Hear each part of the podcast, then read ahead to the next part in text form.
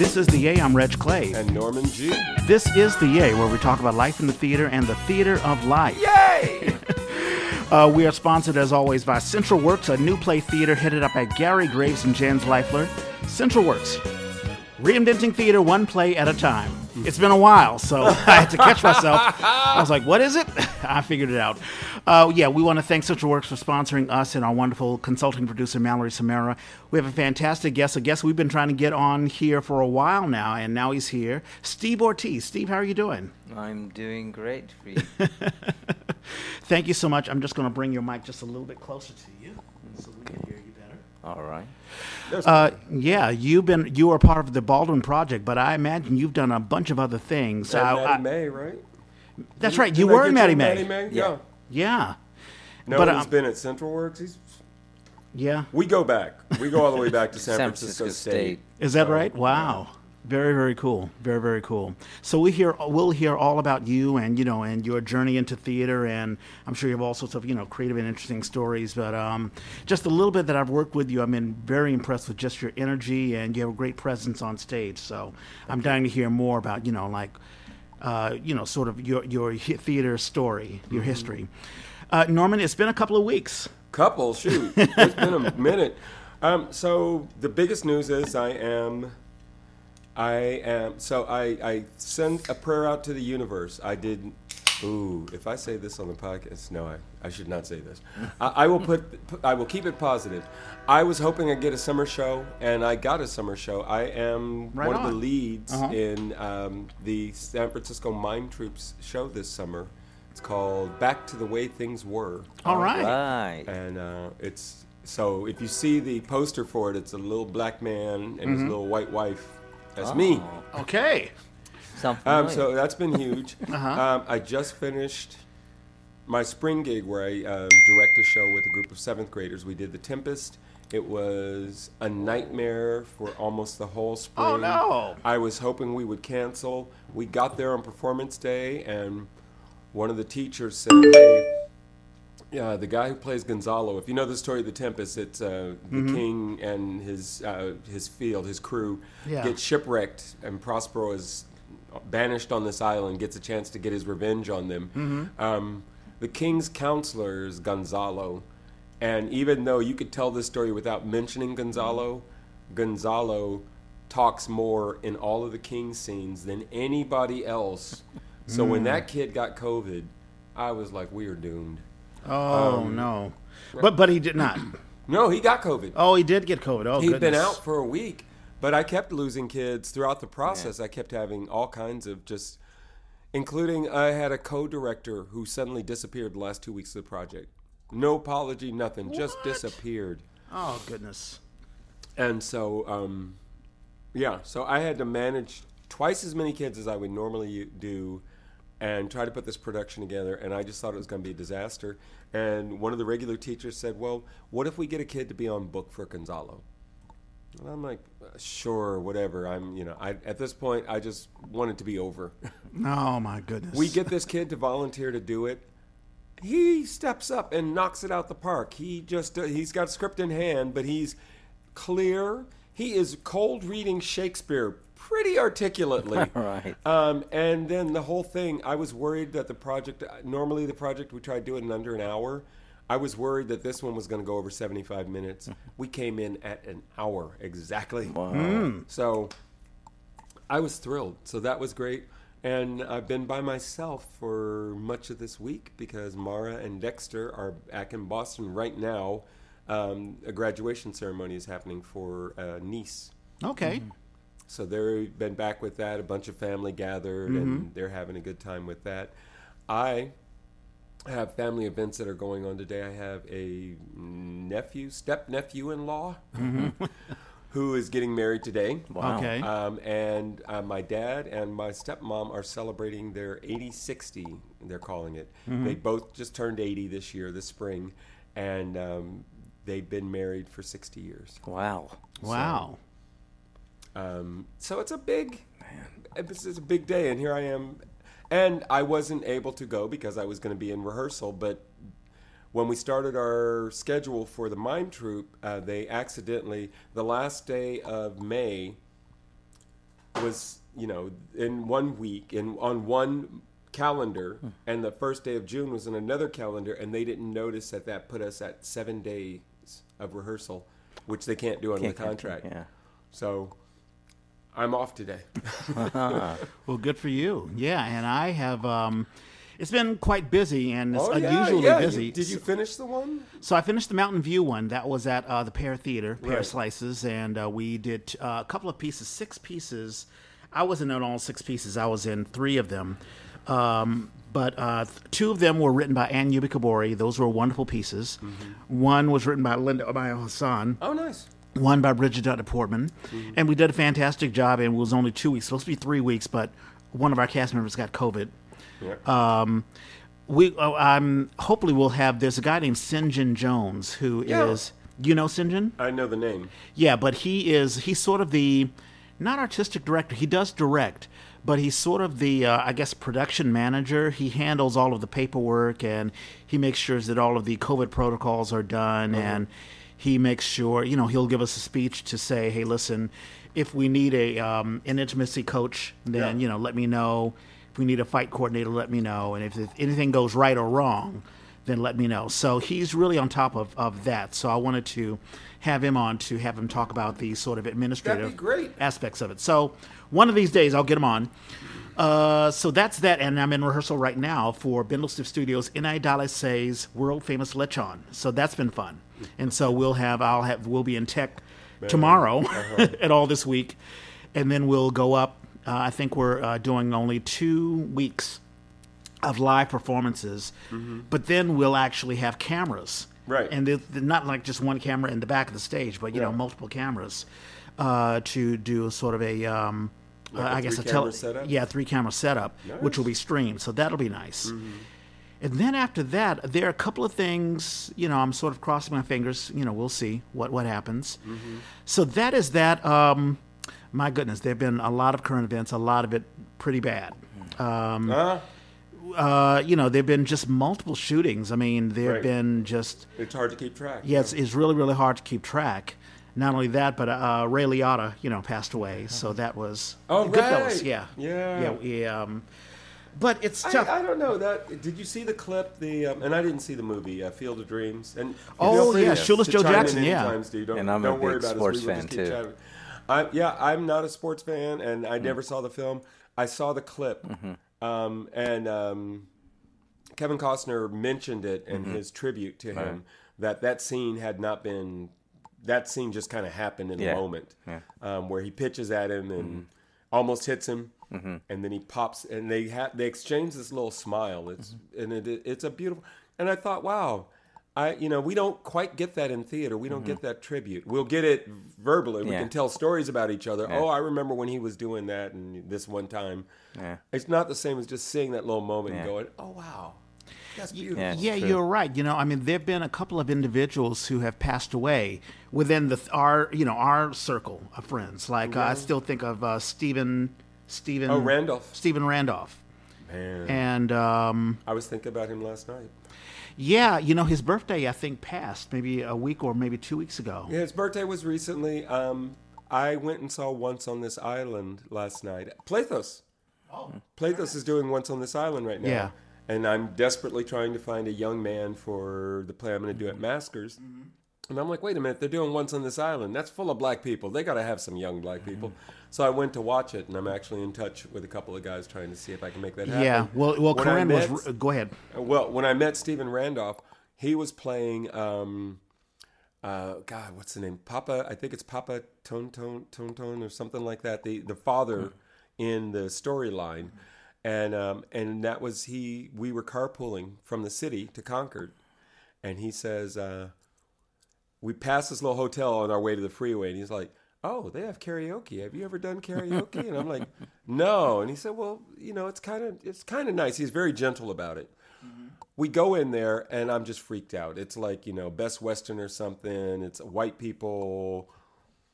They're singing like Frank Sinatra, Mel Torme. I'm like, oh, okay. And, and, and I love those. Yeah, know, yeah, yeah, I know yeah, those yeah. songs. It's not like I don't know that music. Mm-hmm. I'm just a little freaked out at the whole, mm-hmm. you know, stepping through time mm-hmm. aspect of it. Yeah. And he says, "Oh, okay. Well, maybe another time."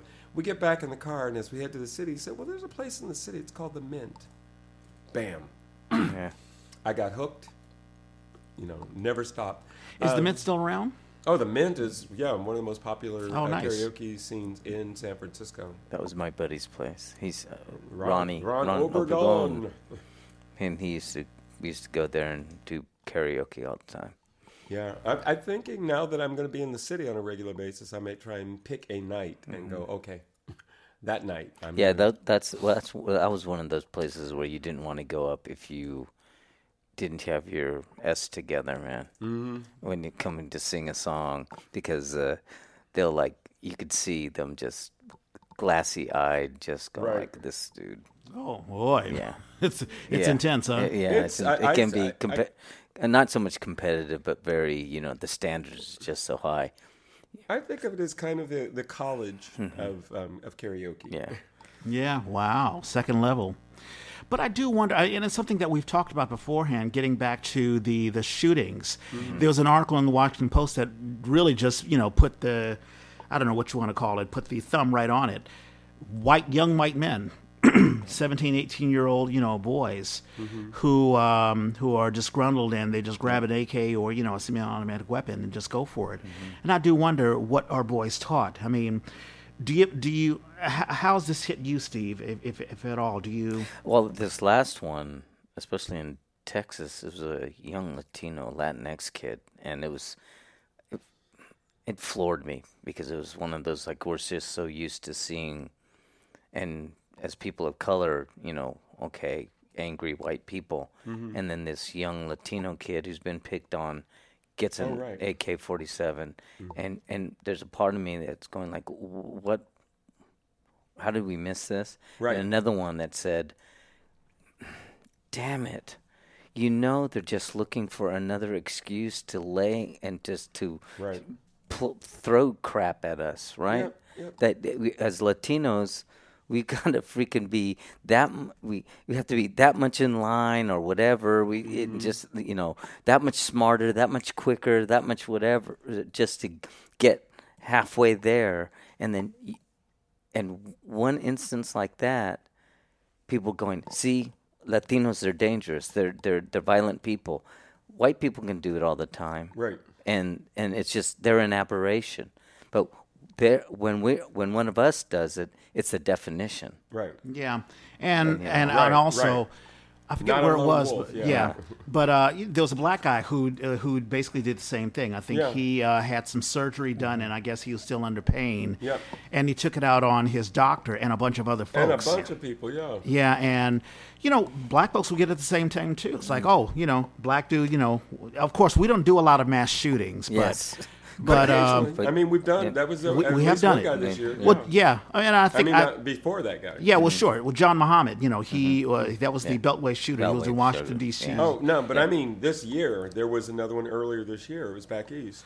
Oh, was there was a guy guy. in black. Yeah, he was in New York, uh, Right. in the Yes. subway. Yes. Yeah. So it happens, and you're absolutely right, Steve. I mean, um, it's it's it's amazing how race is is used or weaponized Mm-hmm. When a black person or Latino or you know someone does something like this. But a white person does it. Well, you know, we need to. That's why we need more guns to defend ourselves Yeah. from crazy people. This is a this is an outlier. Yeah. Yeah. Oh, and oh, mental health. We need Yeah, men- we need to do more help, mental health. And it's like, well, Texas, you cut two hundred and eleven million dollars out of the mental health out of the health care budget, Yeah. but Yeah. you know, including mental health. So clearly, y'all don't think that was that important, unless you're going to go, oops, we should restore that. But nobody's saying that. Yeah, yeah, exactly. Were we around when um, Dave? Chap- have we talked about Dave? Ch- we, I think we, we, did. talked about, but yeah, I, you know, we Yeah. we talked about even when he got tackled, and then they stomped the guy. right, right, right, right. okay, I'm sorry, it's horrible Uh, to, to, to laugh at something like that, but the reality is a lot of this stuff happens, and everybody just sort of goes into victim mode. Mm-hmm. What do we do? Oh, it's a shame. Instead, to, to see one where oh, you stepped over the line and you got put in the hospital. Yeah. Don't do that. Yeah. right. And um, I don't think there's anything. Well, Yeah, now they come. They've come back of, uh, or someone commented on uh, even Jada Pinkett Smith's Oh, oh, yeah, that's right. She made a comment on this whole thing. Yeah. and how you know wishing that they can come together concerning not it I mean this is connected to Dave Sure. Chappelle because it was Chris Rock and and Will Smith, Smith, at yeah. the Oscars and that somebody's saying that she basically has you know taken herself out of the equation Mm-hmm. type of thing and that she in many ways Will did it to respond, but I'm not going to put too much on her really because Will Smith's actions are his own. Right. And and and that guy that rushed Dave Chappelle was in many ways, you know, responding to what Will Smith had done to that. Now it's all all is like as an actor, Mm-hmm. you know, co- comedy. As well, but as an actor, are, are now audience members going to be jumping on Running stage, on and just stage, yeah. freaking tackling us or whatever when we they Exactly. don't like a performance that we're giving? You know, Mm-hmm. it's like wow. Yeah, yeah. The narrative of Jada Smith is that you know that she somehow has henpecked Will Smith, and Will Smith Yeah. has to do all these things to. And I think he went away overseas to sort of gather himself, Yeah. just alone. And uh, it it paints a horrible narrative of Yeah. the black man that is, you know, I don't know, henpecked by the woman and, and and all of that stuff. So it's. You know, it's and that's sort of old news. I- That's I, can't think. news, you know. I can't think of anything uh, new that's going on. I just came back from watching um, Top Gun Maverick. That's I was going to ask you if that's what you saw. 'cause I did see that, and And? It's well, nostalgia city. Okay, Yeah. great. Uh, and but they do it very well. Uh, I don't think Jerry Bruckheimer has done anything recently. So that's so what I'm hearing, man. and um, And I want to see it's it. it's odd because you would think that today's action flicks involves diversity and there's been this push to have minorities, you know, mm-hmm. in key roles or whatever. Yet this is a throwback to, you know, you got Tom Cruise, you've got Val Kilmer, mm-hmm. Jennifer Connelly, Yeah. Ed Harris, mm-hmm. you know, your standard operating, you know, white folks or whatever. Jon Hamm. Yeah, Jon Hamm is is in it, but and of course there are some minorities, but you know they're like a secondary Mm-hmm. role. It's it's a throwback to the '80s. There are plenty of '80s music. You know, I think Generation bet. Xers will really love it. But it's it's Did it's, they bring back Danger Zone? yeah, they did, they did. Um, You know, I, I didn't like the song when it first came out, but you can't deny that it is a catchy tune. yeah, yeah. And I forget Kenny Loggins. I think Kenny Loggins Is did it? that. Or yeah, is it, yeah. um, I thought it was one of the Eagles guys. I don't know. Oh, maybe, maybe you're right. Yeah, I think it But was. I'm I'm surprised that it hit the um. Glenn, Yeah, Frey or Fry, John, yeah. Don. I'm Henley. surprised it's a top, Henley. it's a t- I'm Yeah, I thought it surprised was it's a Henley. top box office hit. I don't Uh, Yeah. Yeah, I, I couldn't help but think about Tom Cruise and his Mm-hmm. career. Yeah. I mean, remembering all the way back to Risky Business. And Yep. I remember Yeah. shortly after Yeah. that, as he started to become an A-lister, Yeah. trying to see the earlier work, it was okay. But at a certain point, he turned He was really good in taps, and that was right He before. was. He was right. Yeah, he no. And I thought when when seeing him in taps, I thought this guy's going to go places because Man. it was a smaller role. Yep. The t- the two key roles were uh, were Sean Penn and, and Timothy Hutton. Yeah. But Tom Cruise like stole that movie. He did. And He was I thought villain. oh, this yeah, he was a villain. No, but it, it's clear that he has. You always talk about this actors being able to choose your roles and figure out where you want to go. This man very clearly made that decision, and he's been he's been kicking ass on it. You I, and I'm not a I am not a Tom Cruise fan. Yeah. but I have massive respect for him. Yeah. He is an incredible actor. And he has shown it. Any uh, what's I think the last thing I saw was uh, I think it was called Collateral or something like that. something that. like that, yeah. Yeah, he was in Collateral. Yeah. Yeah, it's a very dark film. Mm-hmm. It's him doing a very different role than Mm-hmm. he normally plays, and it was him kind of going, you know what? If you wanted to see me in a drama, in a solid dram- a dramatic role, here you go, bam. Yeah. Yeah, you know, and I think one of the reasons why I haven't been a fan of Tom Cruise is because he's. I, I've always felt that he was sort of mailing it in by doing these. We're going to do Mission Impossible Five again. We're going Right. to do. I don't know some other action flick, and I'm going to do all the action things on my own Right. to show that at 50, whatever his age is, uh, I can still do it. And it's like, okay, that's fine, but are you going to act? I mean, are you going to do? I mean, the last substantive thing uh, that I can remember, um, the Stanley Kubrick thing, uh, Eyes Oh, Wide Eyes- Shut, yeah, Eyes Wide yeah, Shut, Yep. or um, A Few Good Men. You know, things that actually have, and you know, he is Well, he capable did of doing uh, that. uh, Paul Thomas Anderson movie? Magnolia. Oh, right, right. That's So- right. incredible. So he has shown he Yeah, can he's do really the other good. thing, but he has figured out how to be a Hollywood star. Mm-hmm. And he makes it work. His fans, if you go to his movie, you're going to be satisfied. It may all Mm-hmm. Yeah. Mm-hmm. be formulaic and it may all be canned, but when he's on the screen, he is magnetic. He is he's incredible. Yeah, yeah, very much so. Alrighty, let's get into an origin story. Steve Ortiz, um, how did the how did the acting bug bite you? Where were you born and raised? I was born and raised in Salinas, California, which is about yeah the shit kicking town of cow town of Salinas. Yeah, and uh, I was I don't. I had two uncles who were actors, mm-hmm. And Oh, the one who got into acting after the Navy because he was at the tail end of the Vietnam War, mm-hmm. and so he was never deployed. But when he got out, he had the GI Bill, so he st- went to, back to school and started doing theater. And his younger brother, who's just you know a handful of years older than I am, mm-hmm. he coinc- he incidentally also got back into theater in high school. And so we were in, in junior college so we were watching them. And by the time i got into high school i eventually got into music. I was a bass player you know played a little keyboards and drums. Because you know back then in school we had music programs. Right. Yeah, and so, you know, my my since my dad was a trumpet player, a cornet player in the Marines as well. When we grew up, there was music, and being Latinos, there's always music around, hmm. always music, in- Yeah. in, mm-hmm. multiple languages, right? And so when we went to school, my sister became a flautist. My brother took pick up the trumpet, and I picked up the drums. And eventually, we stopped doing that in we never we didn't do it in high school. Hmm, we mm-hmm. went on to other things, doing other, and um, and also working in the afternoons at my cousin's restaurant, and I got into music. I got into playing guitar and bass guitar in a band, and so we mm-hmm. did covers. So I did that for a long time, and then after graduation, kept on playing music, and eventually, you know, went back to school in my late in my mid twenties, mid late twenties, and thought I'm going to take an extracurricular class. I'm, going to take acting, mm-hmm.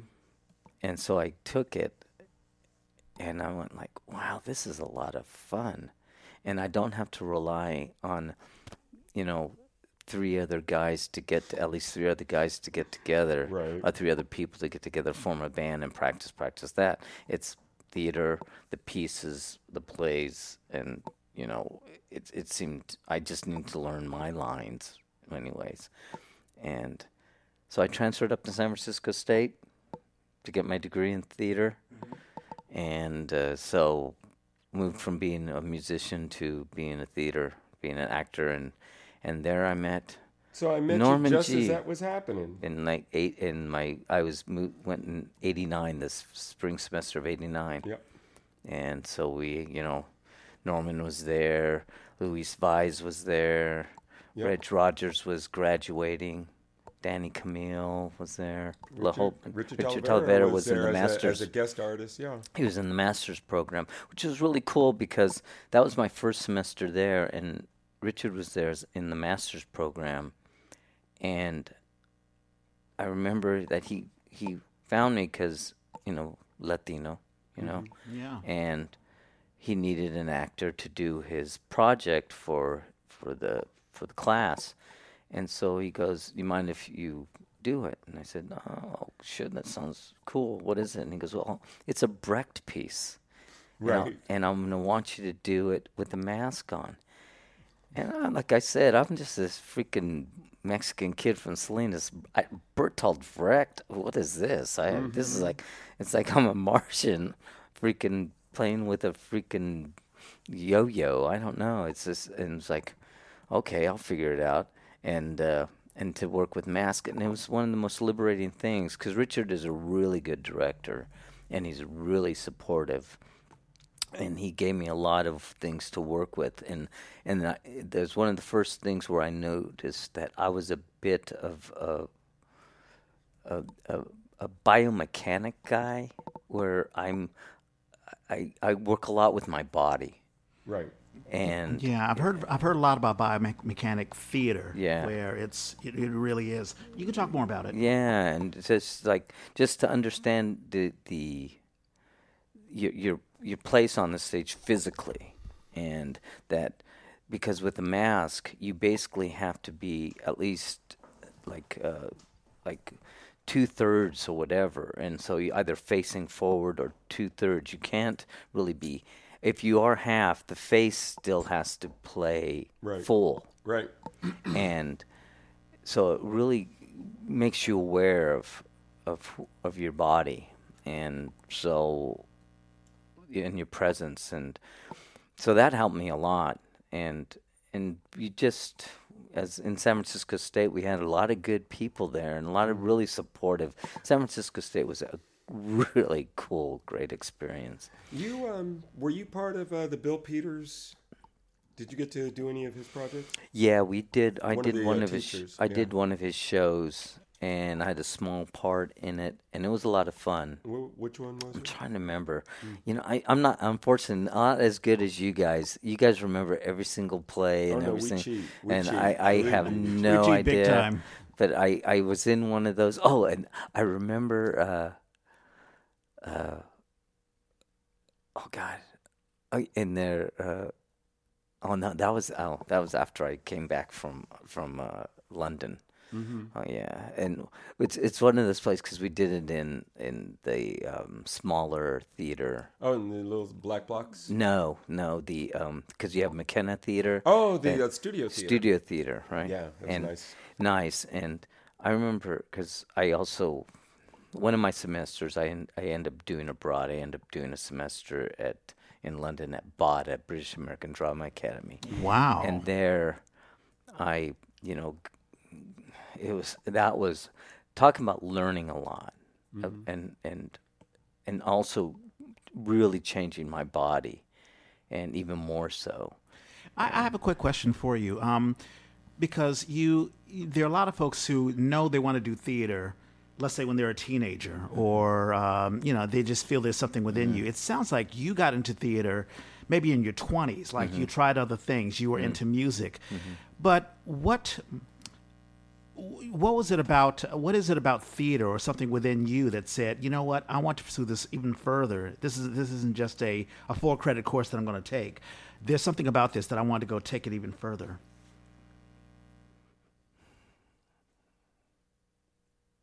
I think because it because it's so much it's much it's so much like music to mm-hmm. me. And i even approach plays that way where i'm looking for the, like a melody mm-hmm. and the ups and downs the through the even the monotones mm-hmm. and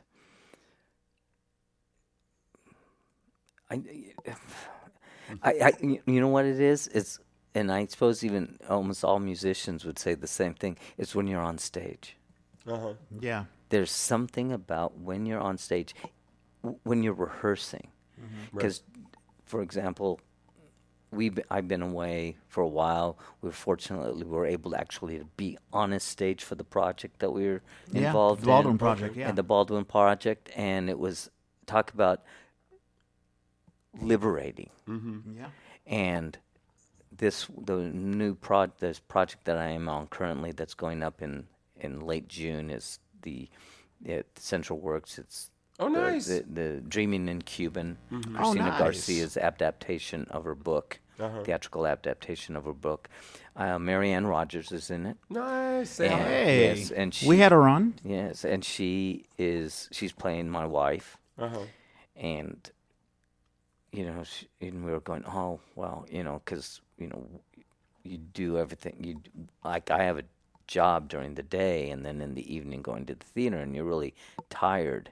Right. But when you get to the theater and you get on stage, all of a sudden the adrenaline kicks in, the everything amps up, and it's so much fun because you're also bringing a world that that you're you, you you're, it's like a, a gift Mm-hmm. that you're opening up and you're po- you're presenting to people. I like that word to say that you're bringing a world. Yeah. It's when I'm teaching acting, it's one of the harder concepts. It's like it's not just your character and mm-hmm. it's not just the relationship mm-hmm. as outlined on the page. Mm-hmm. You really have to identify as being in a world. You have to feel that world. Yeah. If you're in a tunnel, if you're at a house, if you're at work, wherever the story is set, it's how you are in that mm-hmm. space, how you create, how you bring Yeah. that space that makes it come to life. So it's not just us learning our lines and being a mm-hmm. character. From the moment we walk in, we bring with us, we mm-hmm. bring that space, we bring that whole reality. Yeah, and I want to piggyback on that. I, I, it's it's interesting. Every time I'm in a rehearsal process, and to be quite honest, just like you, Steve, I haven't been on stage in a while. I mean, uh, 2019 was the last time, and even then, someone had to calls like, "Hey, you know, can you come on?" Mm-hmm. So I have, I've, so rehearsing. I'm thinking back to Pear Theater. Mm-hmm. There were three one acts. There was one one act where I was like, "Oh, for God's sake, why am I even doing this?" Mm-hmm. I had to play a fish. a fish and my other actor played a crab. Right. And there were a lot of times where the crab is giving some exposition on what's going on, Mm-hmm. and I'm really just on the floor, you know, just reacting to her. Right. And I said to myself, okay, this is an opportunity for me to create something, Mm-hmm. to create, you know, what am I doing as a fish? Am I flopping around? I'm on the beach. Let me play with the sand. Mm-hmm. Let me look up and see what's going on or whatever. And uh, it's, it's almost like you have a uh, even if the director doesn't tell you, you have an acting assignment. Right. You know what is what can I do in this space? Mm-hmm. Almost even compared to uh, football. Like if you're the uh, the running back. And there's a gap or a B gap. Right. You have to make a decision, Absolutely. even if the coach doesn't tell you. You have to sort of, you know, do what what what can you do within this space, within this moment. Yeah, and even then if you, you- don't have any lines. And then sometimes you just follow the guard. Yeah, just right, you know that person that that's feeding you Yeah. that's, Right. that's opposite you you're just going in there A g- an example of that for me is our our mutual experience with each one reach one Uh-huh. and Oh, my yeah. my uh, what I loved about each one reach one was as a mentor it, it was much more feel, fulfilling being a mentor and for those who don't know, that's uh, working with kids who are incarcerated. yeah. I, I don't know if they're incarcerated. They're, They are. They- no, they they- are. it was Yeah. within the In the juvenile juvenile hall hall system, system. um, Yeah. juvenile justice system, um, which has largely gone away yeah now. yeah 'cause- Um, which I'm all for the, the way too. they're transitioning them They've- they've into tried to- houses and find other ways. But during the time we would go in, so we would be locked, Locked up, up with them, them. nightly. yeah and teaching them f- how to form a you would one spend the night. You'd have to spend the night. Not No, spend the no, night. okay, but- we would come in Come for in, the, but in the the doors But you would be locked in while you're there. yes Oh, oh, Oh, gosh, yes. you feel it every doorway doorway you go go. through. You hear it. You remember the old Get Smart? Yeah. Where all the door, you could hear the sound of it every Yeah, time. totally. There was one um, in San Francisco when you'd get up the stairs and into that first room where we all have to cram in, and this door would go click. yep And then you'd have to wait for the other door to open. And there are more than a couple of times where I could just feel this panic coming up in me. I'm locked in. I'm locked in. Yeah. And so what I enjoyed about that, I, I, it was twofold because you would mentor them on how to create a, a one scene, basically a one scene play, mm-hmm. two characters. They could not be human. They would take they anthropomorphic, of course. They would Right. take on these human characteristic characteristics, but Yeah, I think they- you were telling me about this, Norman. Yeah. There, the Yeah. rules. Yeah. and Yeah. and what I enjoyed It's was always metaphor. it's always metaphor. Animal, um, man-made objects, thing, forces of nature, animal Celestial. forces of nature are, are man-made Yeah. objects. And so we would we would uh, do it, and uh, we'd help them form these plays, and Mm-hmm. and and then at the end of the week or two, two weeks, weeks. two weeks, yeah, two weeks. At the end of the two weeks, we would uh, they'd perf- we'd bring in actors to perform them, but mo- invariably, I would have to perform one Mm-hmm. because a lot of times I would get a Latino, and they Right. would have some maybe some stuff in Spanish, or Right. they would uh, have just these characters, and I would get to play a character. And the thing is, we could we could maybe stand up, but we could not move around. Right. We had our seats Right. there, so they preferred that we just sit in a Script in chair, hand, script in yeah. hand, and read it. Basically, in many ways, a cold read. You know, maybe one, two rehearsals. Mm-hmm. rehearsal, yeah. yeah, and so, and a lot of times they'd be these like these homies, these vato characters, and I and I get to play them, and the kids would just crack up because here's this Wedo Wedinche older dude doing these freaking homie voices, and and but oh, yeah. I, I I but if I because if I got them and they they because a lot of times it would be funny the stuff i would be saying would be to get a reaction. And i'd get their reaction. I'm going all right this is good. This is this is fun. And they get and also you present that to them especially because the majority of the kids that we dealt with were mm-hmm. people were kids of color Yep. they were Always. south they were like southeast asians Yep. of the Asians that were there. The majority were Southeast East Asians, mm-hmm. and then there were uh, there were blacks and Latinos. Yeah. And yeah. so when you present it, and so you wanted to present it as truthfully as possible. Yeah. And a lot, but a lot of times we'd be getting a lot of white actors, Mm-hmm. and Right. they some of them.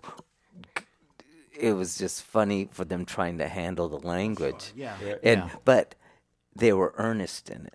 Yeah. And they and they and then and so they gave you a truthfulness for how they can do it. And and so The ki- writers, the mean. right that, yeah, Yeah. yeah. And so and the kids would just be blown away and it and it gives them and about what theater does and maybe another reason why I do theater Mm-hmm. is because it's giving these those kids Mm-hmm. another avenue.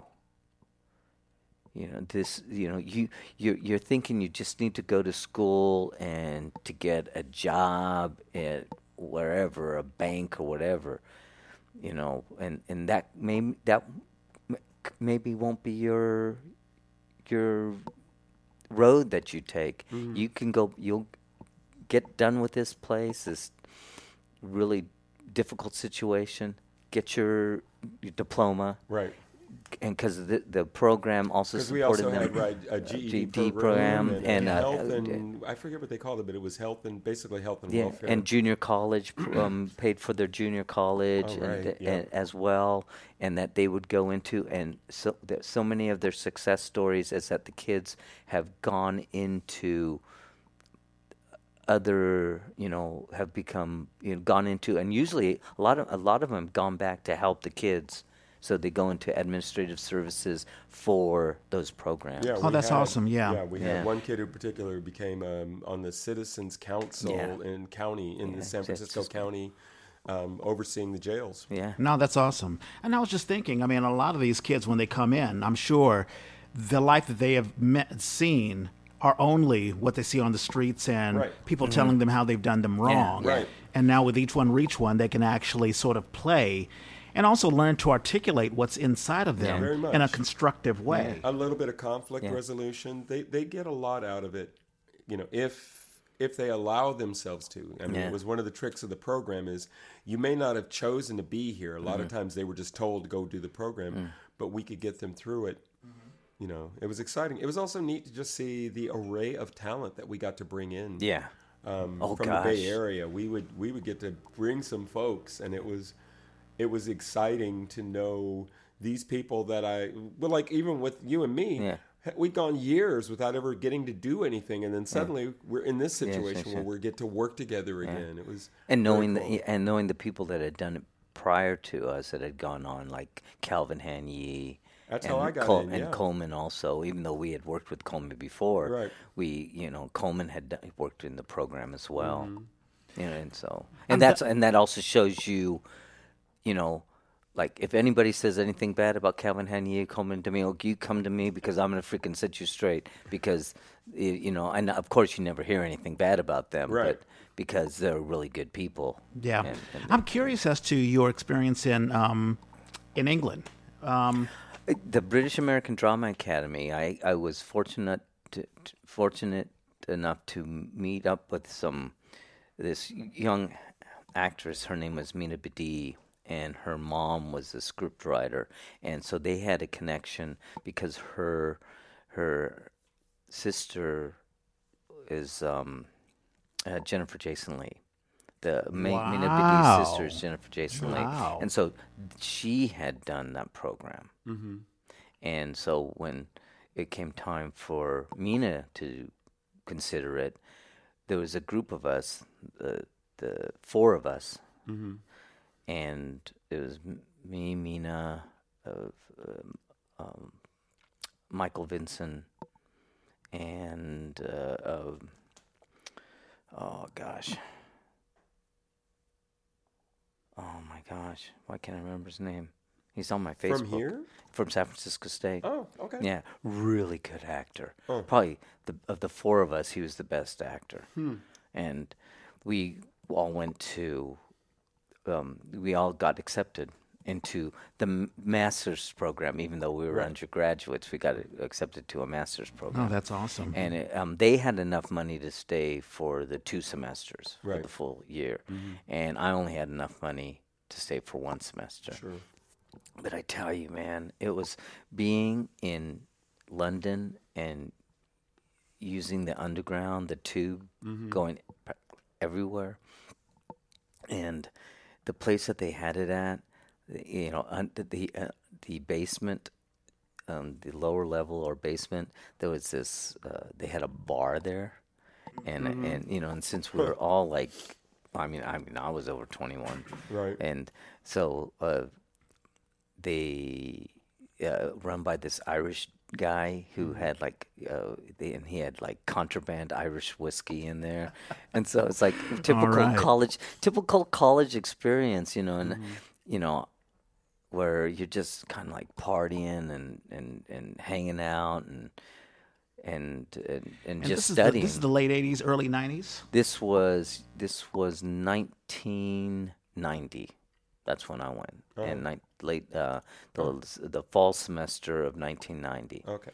And and so I went there and cuz in 1989 for the summer I had worked at Santa Fe Opera. And uh, and so it was like every year I got to experience something different through the university, basically my my San Francisco State experience, meeting people, whatever. And so, you know, so first year it was going to Sa- Santa Fe Opera. This one studying in in London. Yeah. And- when I think of London in the 90s, 80s, or just a Europe, I think of the Berlin Wall coming down and Live Aid and Bob Geldof and all that stuff. So it and must an also- exciting time. It, well, yeah, and also uh, because of my being there at that time, I cannot give blood because they also had the swine flu. Right. Uh, the, uh, mad cow. Like mad cow, mad cow disease. That's right. oh, mad that was cow going on? disease. Okay. Yeah. Oh, that was so. I, they finally have changed it. Yeah. Because I used to, I was in the army Yeah. and I would give blood because Yeah. you get a whole day off Yeah. if you gave blood. Yeah. Um, so when I got out, I was already in the habit of giving Yeah. blood. And yeah, every time I had to fill out Mad that form, it was like, yeah. "Have you been in Europe or Dur- you during know, this or period, During yeah. this, and I'm like, man, come on, that's Yeah, a long that's- time that's ago. why- that's they right, Mad finally, Cow. they finally stopped Okay. that, but it was mad cow. It was mad cow. Yeah. that was so annoying. But it was, but it was awesome because you got to, you part of the tuition was you got like three or four uh, plays that you got to go to with these amazing people. Right. You got to see, and so I saw um, John Malkovich was in doing um, Burn This, I think. Oh, So he he was in town, and I we saw his performance. We saw a performance of uh, Richard Harris do. I'm trying to uh, uh, a play, and where he was really the center of attention. So almost every single scene that he was in, he was kind of like center stage, and everyone was around him. And so they got the director really said, "I've got my star. I'm going to make sure he feels like a star." and Yeah. but the, one of them was uh, uh, I'm trying to think.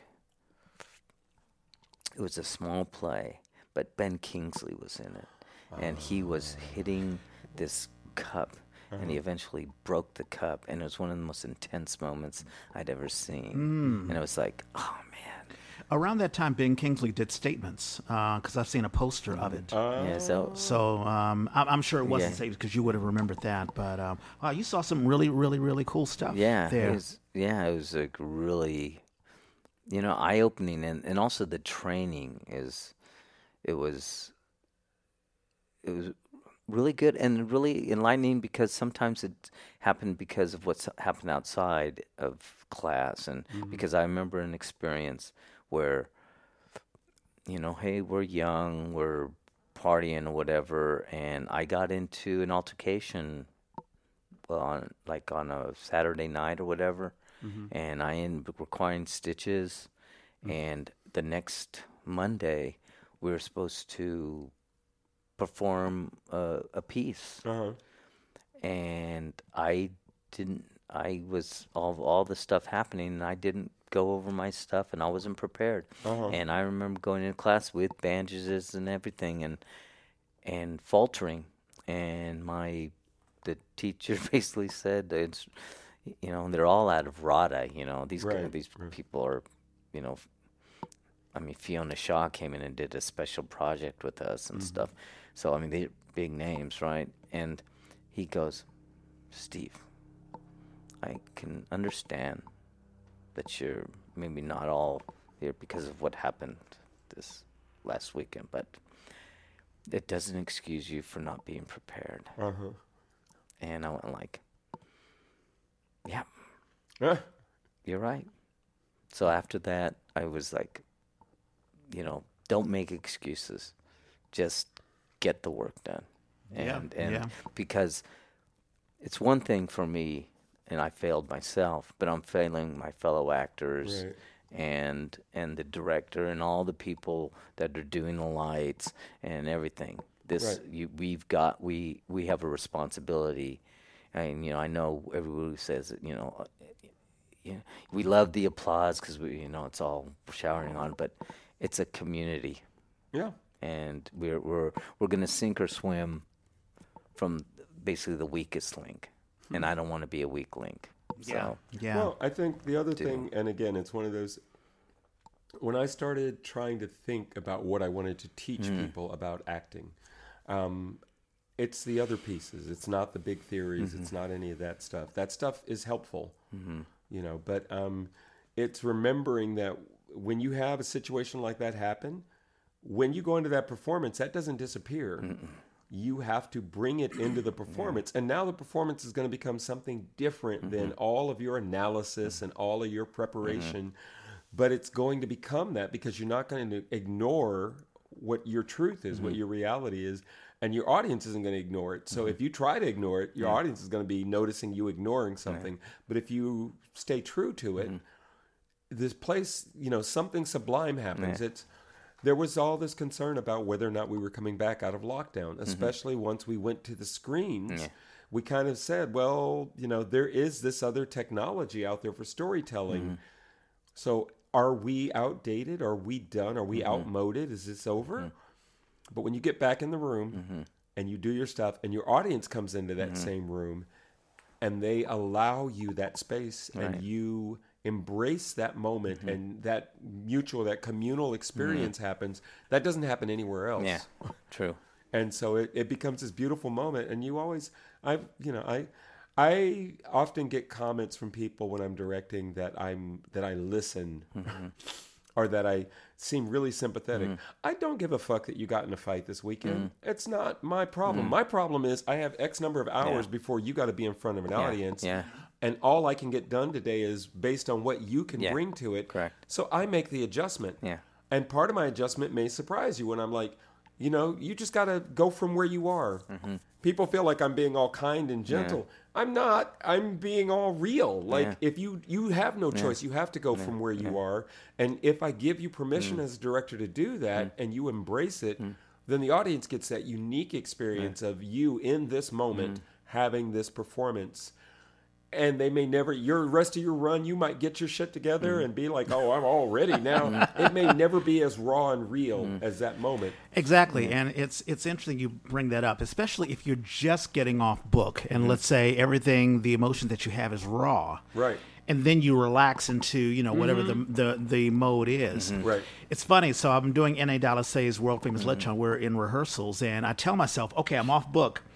There are like three acts, and I've got like two monologs mm-hmm. in them. Right. And of course, in my room right mm-hmm. here, I'm practicing my monologues, and I'm like, okay, I'm got it, I got it, I got mm-hmm. it. What I'm not factoring in is my reacting, just like what mm. you're saying, Norman, listening to other people, reacting to their reactions and how they're delivering their lines and what they're giving to me as an actor. Right. And it's one of those unique things that you can't get from Zoom Right.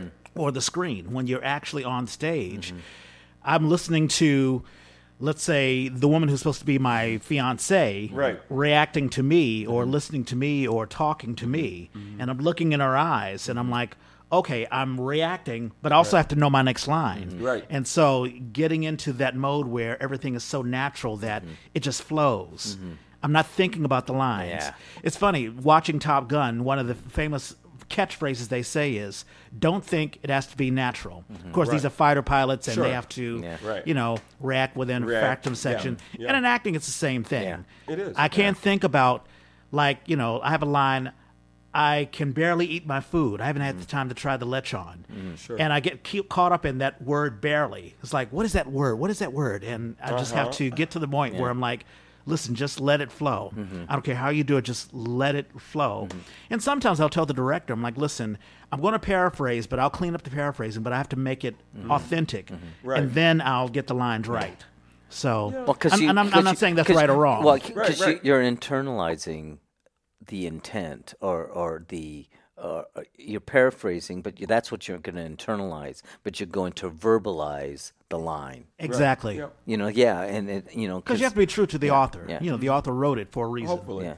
I have a question for you guys, both of you. Um, because when you mentioned that, I'm like, okay, so I have a wife now in the mm-hmm. Mime Troupe show. And I actually thought about this the other day, and I don't know that I've spent much time consciously ever thinking about this. I'm washing up and I'm getting ready.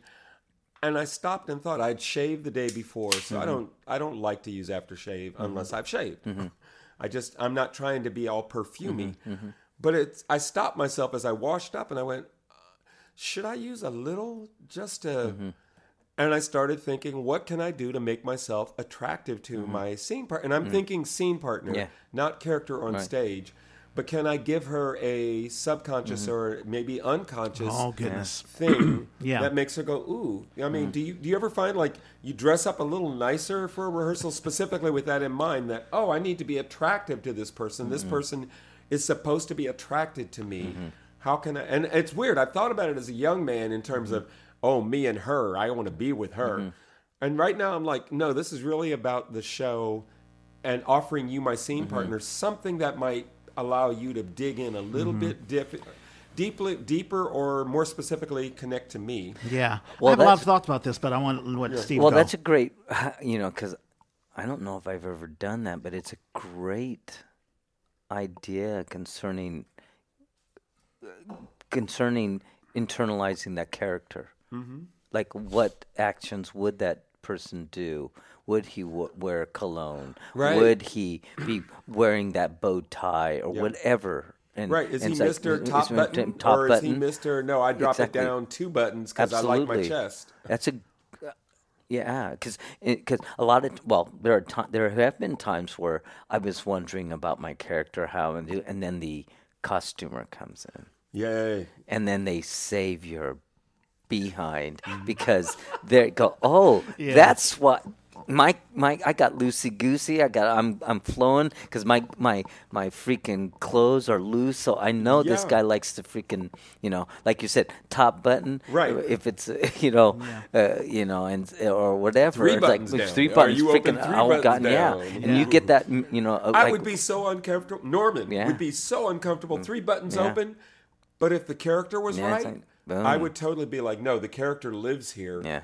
And what's weird to me is in recent years performances come out of me Mm. that i people are like wow that moment you were having i'm like that was really not me. Like that was that was not a conscious choice for me that That was the character that was appropriate to the character, and then I allowed myself yeah. to go into a space that Norman never goes. Yeah. But that's the sign of a great actor. I have a lot of thoughts about this because I've had to do that three times this year. Yeah, yeah, yeah. So the two pieces for the Pear fair slices, Mm-hmm. and I have to imagine, you know, the, I mean, when I think about attraction, Right. as far as character, I mean, I, the thing is, if someone casts you, Yeah. that's it. Yep. So if my scene partner, you know, is like, oh, gee, I wish I had someone better. I mean, I talked at nauseam about 110 in the Shade. Oh, yeah, yeah, yeah. And how this young actress mm-hmm. from out of college Wanted her has- friend. wanted Yeah. her friend to be the uh, her love interest mm-hmm. in the play. Mm-hmm. Instead, she gets a middle aged black guy, me. Yeah.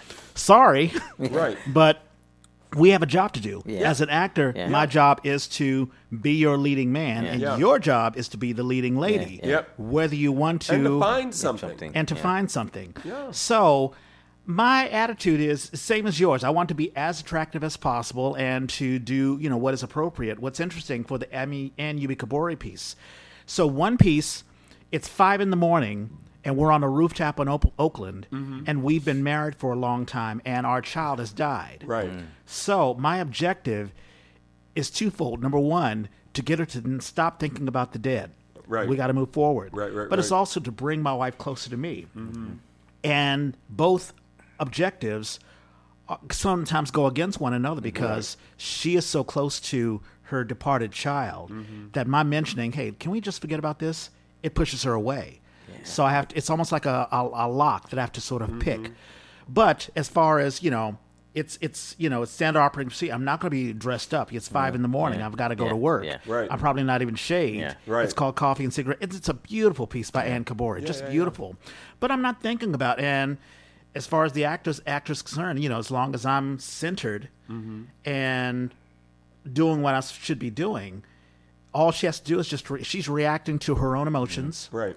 She's reacting to me, but she has an objective too. She has to be like you know to cling to me as well because she mm-hmm. doesn't want to be alone. Mm-hmm. Right.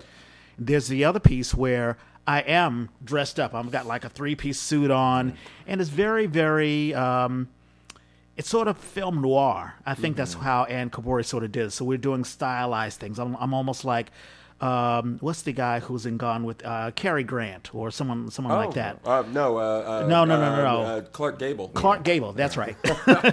so we're doing, you know, like, oh, ZZ, I love you so much. Oh, come out of that closet, you know. Mm-hmm. Right, right. And it's it's all stylized. Sure. And sometimes it's liberating to be stylized because Oh, you know yeah. you can sort of ham it up and be over Right. dramatic or whatever. So going back to your uh, question, and now I'm doing with Inay Dalisay. I'm where Golda is my love interest. Right. And so, and it's cool acting with Golda because we're about the same age. Right, right. So I don't think about being the older guy, younger woman. Sure. So and we understand, and the way the play is written, it is not directly romantic stuff. I mean, it's really we're talking about other things, Right. Which sort of gets into the romance, and uh, but. It, it it's not so on the nose that we have to force emotions that aren't really there Uh-huh. which excuse me, which is a wonderful thing that the uh, the actor sort of does. So we could talk about the peas Right. And still talk about ourselves because Right, she's right. like, well, should we mix this? Should we mix that? No, I think we should mix this, and it's a collaboration. Mm-hmm. And then that collaboration, we sort of define our relationship without talking And about it. And you nail it, Mm-hmm. off of who your scene partner is and that information and your feelings about them and all in your history, if it's somebody Mm-hmm. you know, all those things you can use. You should use because, like, I'm Lizzie Calogero um, is my wife in the Mime Troupe show. I've known Lizzie forever. Feels like it. Um, I remember her when she got involved with the Mime Troupe. I think I remember her from before she was involved with the Mime Troupe. She is amazing. She is one of those actors that typically my thought is I'm on stage with you. Like that's what the audience is going to see. I'm on stage Yeah. with you, you. Yeah. And so I'm not trying to compete. I'm just trying to be in the same picture. Mm-hmm. And now it's like, no, even more specifically, this is my wife. Mm-hmm. I've never, I don't know that we've ever done scenes together mm-hmm. in decades. We've known each other. I'm like, okay, you are my wife, and not just my, you're my wife, and we have a 20 year old. Mm. Okay. Where is that relationship now? And now I'm just looking at her and taking her in. She's been talking about cutting her hair for the show. I'm staring at her hair. Oh, she cut it. Do I, how do I feel about that? And mm-hmm. it's weird because you just mm-hmm. automatically, when somebody says Yeah. that, you have you have opinions. Mm-hmm. I'm like, put that in the character. Do does the character want her to get her hair cut? Does the character like it when she gets that haircut? I'm like, oh, okay, yes, all of that, all of that is part of the character now. Now, I'm sure you've had a love interest on stage, right? Steve? Very few. I don't usually get those roles, but I. But uh, I, I like here. it. I like it when they're. Here. I like it when they're fun. When they're when it's, or I'm even if I'm the butt of the joke. I think the last one was uh, was uh, Lady Matador's Hotel, Ah. and I'm I'm this despotic, this sadistic colonel in Central America, and he thinks he's all that, and he's tr- like going to s- trying to seduce this this woman, and you know she's like having none of it, and it's that's fun, you know, and I know. You know I, I was going to ask you, Steve, what type of an actor do you consider yourself to be? I mean, do you love um, drama? Do you love theater? I know that you you talk about the physicality. Are you a physical actor? Uh, do you like slapstick comedy? Um, what type of an actor would you say you are? For some reason, I've been get, doing a lot more dramas, but I always thought I'd be better suited for comedies. But for some reason, I'm I'm getting these dramatic roles. But I uh, also do send do have a tendency to put a little maybe a little levity in the performances mm-hmm. maybe. Mm-hmm. And and that's what maybe they they've enjoyed or they why they've casted me.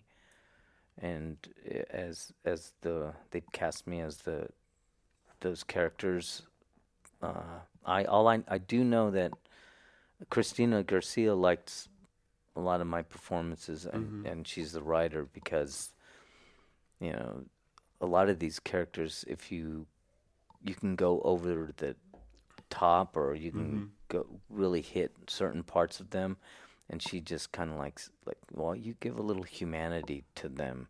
Because and i go and there are times where i've gone well maybe this character doesn't need any humanity because mm. they're pretty bad. But mm-hmm. uh, honestly i I always considered myself more of a comedic actor, but I, I get into a lot of dramas. You know, I I get cast and stuff. I I have no idea. You know, like when we did. Uh, uh, were you in any? Were you in the first one, or were you? Because I know we've known each other for so long. But we when we did Midsummer Night's Dream, we did. I wasn't in it, but I remember seeing Yeah, it. and we did it twice. We did Right. it inside at at this at, At the, the intersection intersection, for the yeah. arts, and No, then we did I it, and then we did it in the in the park, and Yeah. no, in the uh, in the the Yerba Buena for Gardens. We were the Oh, initial okay. production that showed the new renovated yeah, gardens.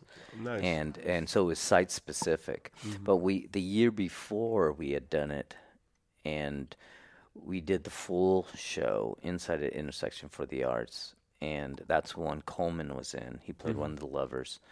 And I remember when we he was he had casted the show, but he hadn't told me which role I got. That mm-hmm. was that was Joey Ponce. oh yeah, yeah, Joseph yeah. Ponce. Yeah. Joey Pacheco Ponce, who's just a marvelous director. And he goes, "Oh yeah, you're playing Puck, Steve."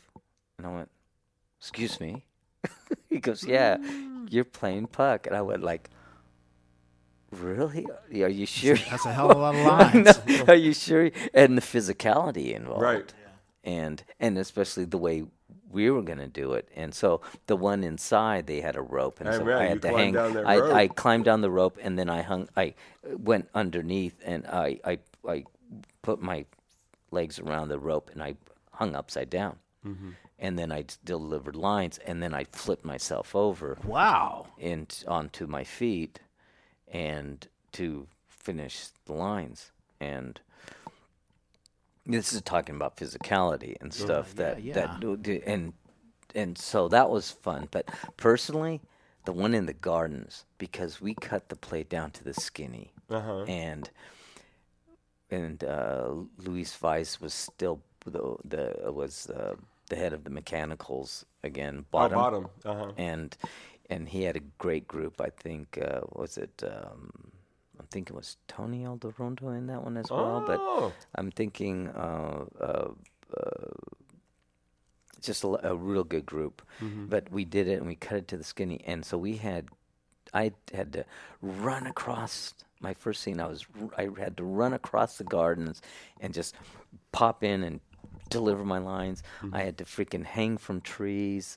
I and I so I, I basically did the rope thing, but I was hanging around a, a branch and delivered lines and then flip myself over and do it.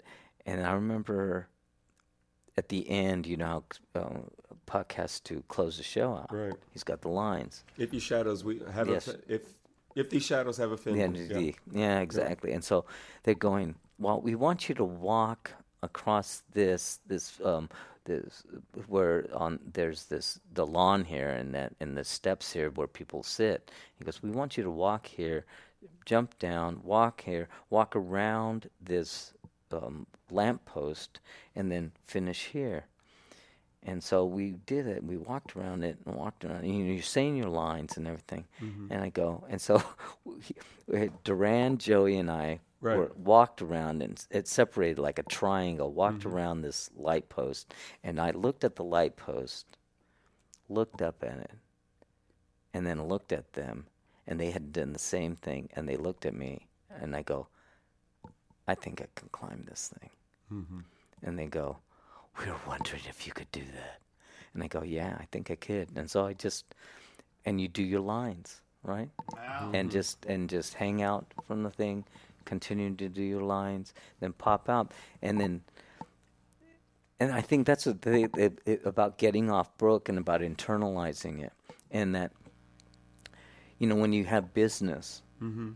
to make that the the business isn't the totality of what you're doing. It's just another tool or whatever. Mm-hmm. It's just a flavor. it's color. right? Because Yeah. the real work, especially in theater, is in the language Right. Yes. and and so to to allow that and like you said to to the, all that stuff colors it and I because I remember you talking we you had brought you wanted me to talk about the uh, something or about uh, London and one one of the things that I learned in London was I I kept on missing my my entrance Sure. because I was doing in and just doing my business, and I would come in, but then I would, and then I finally got the coming in right, and I'm doing my business, but I forgot the line, forgot the line, and so this director came up to me because, Stephen, remember,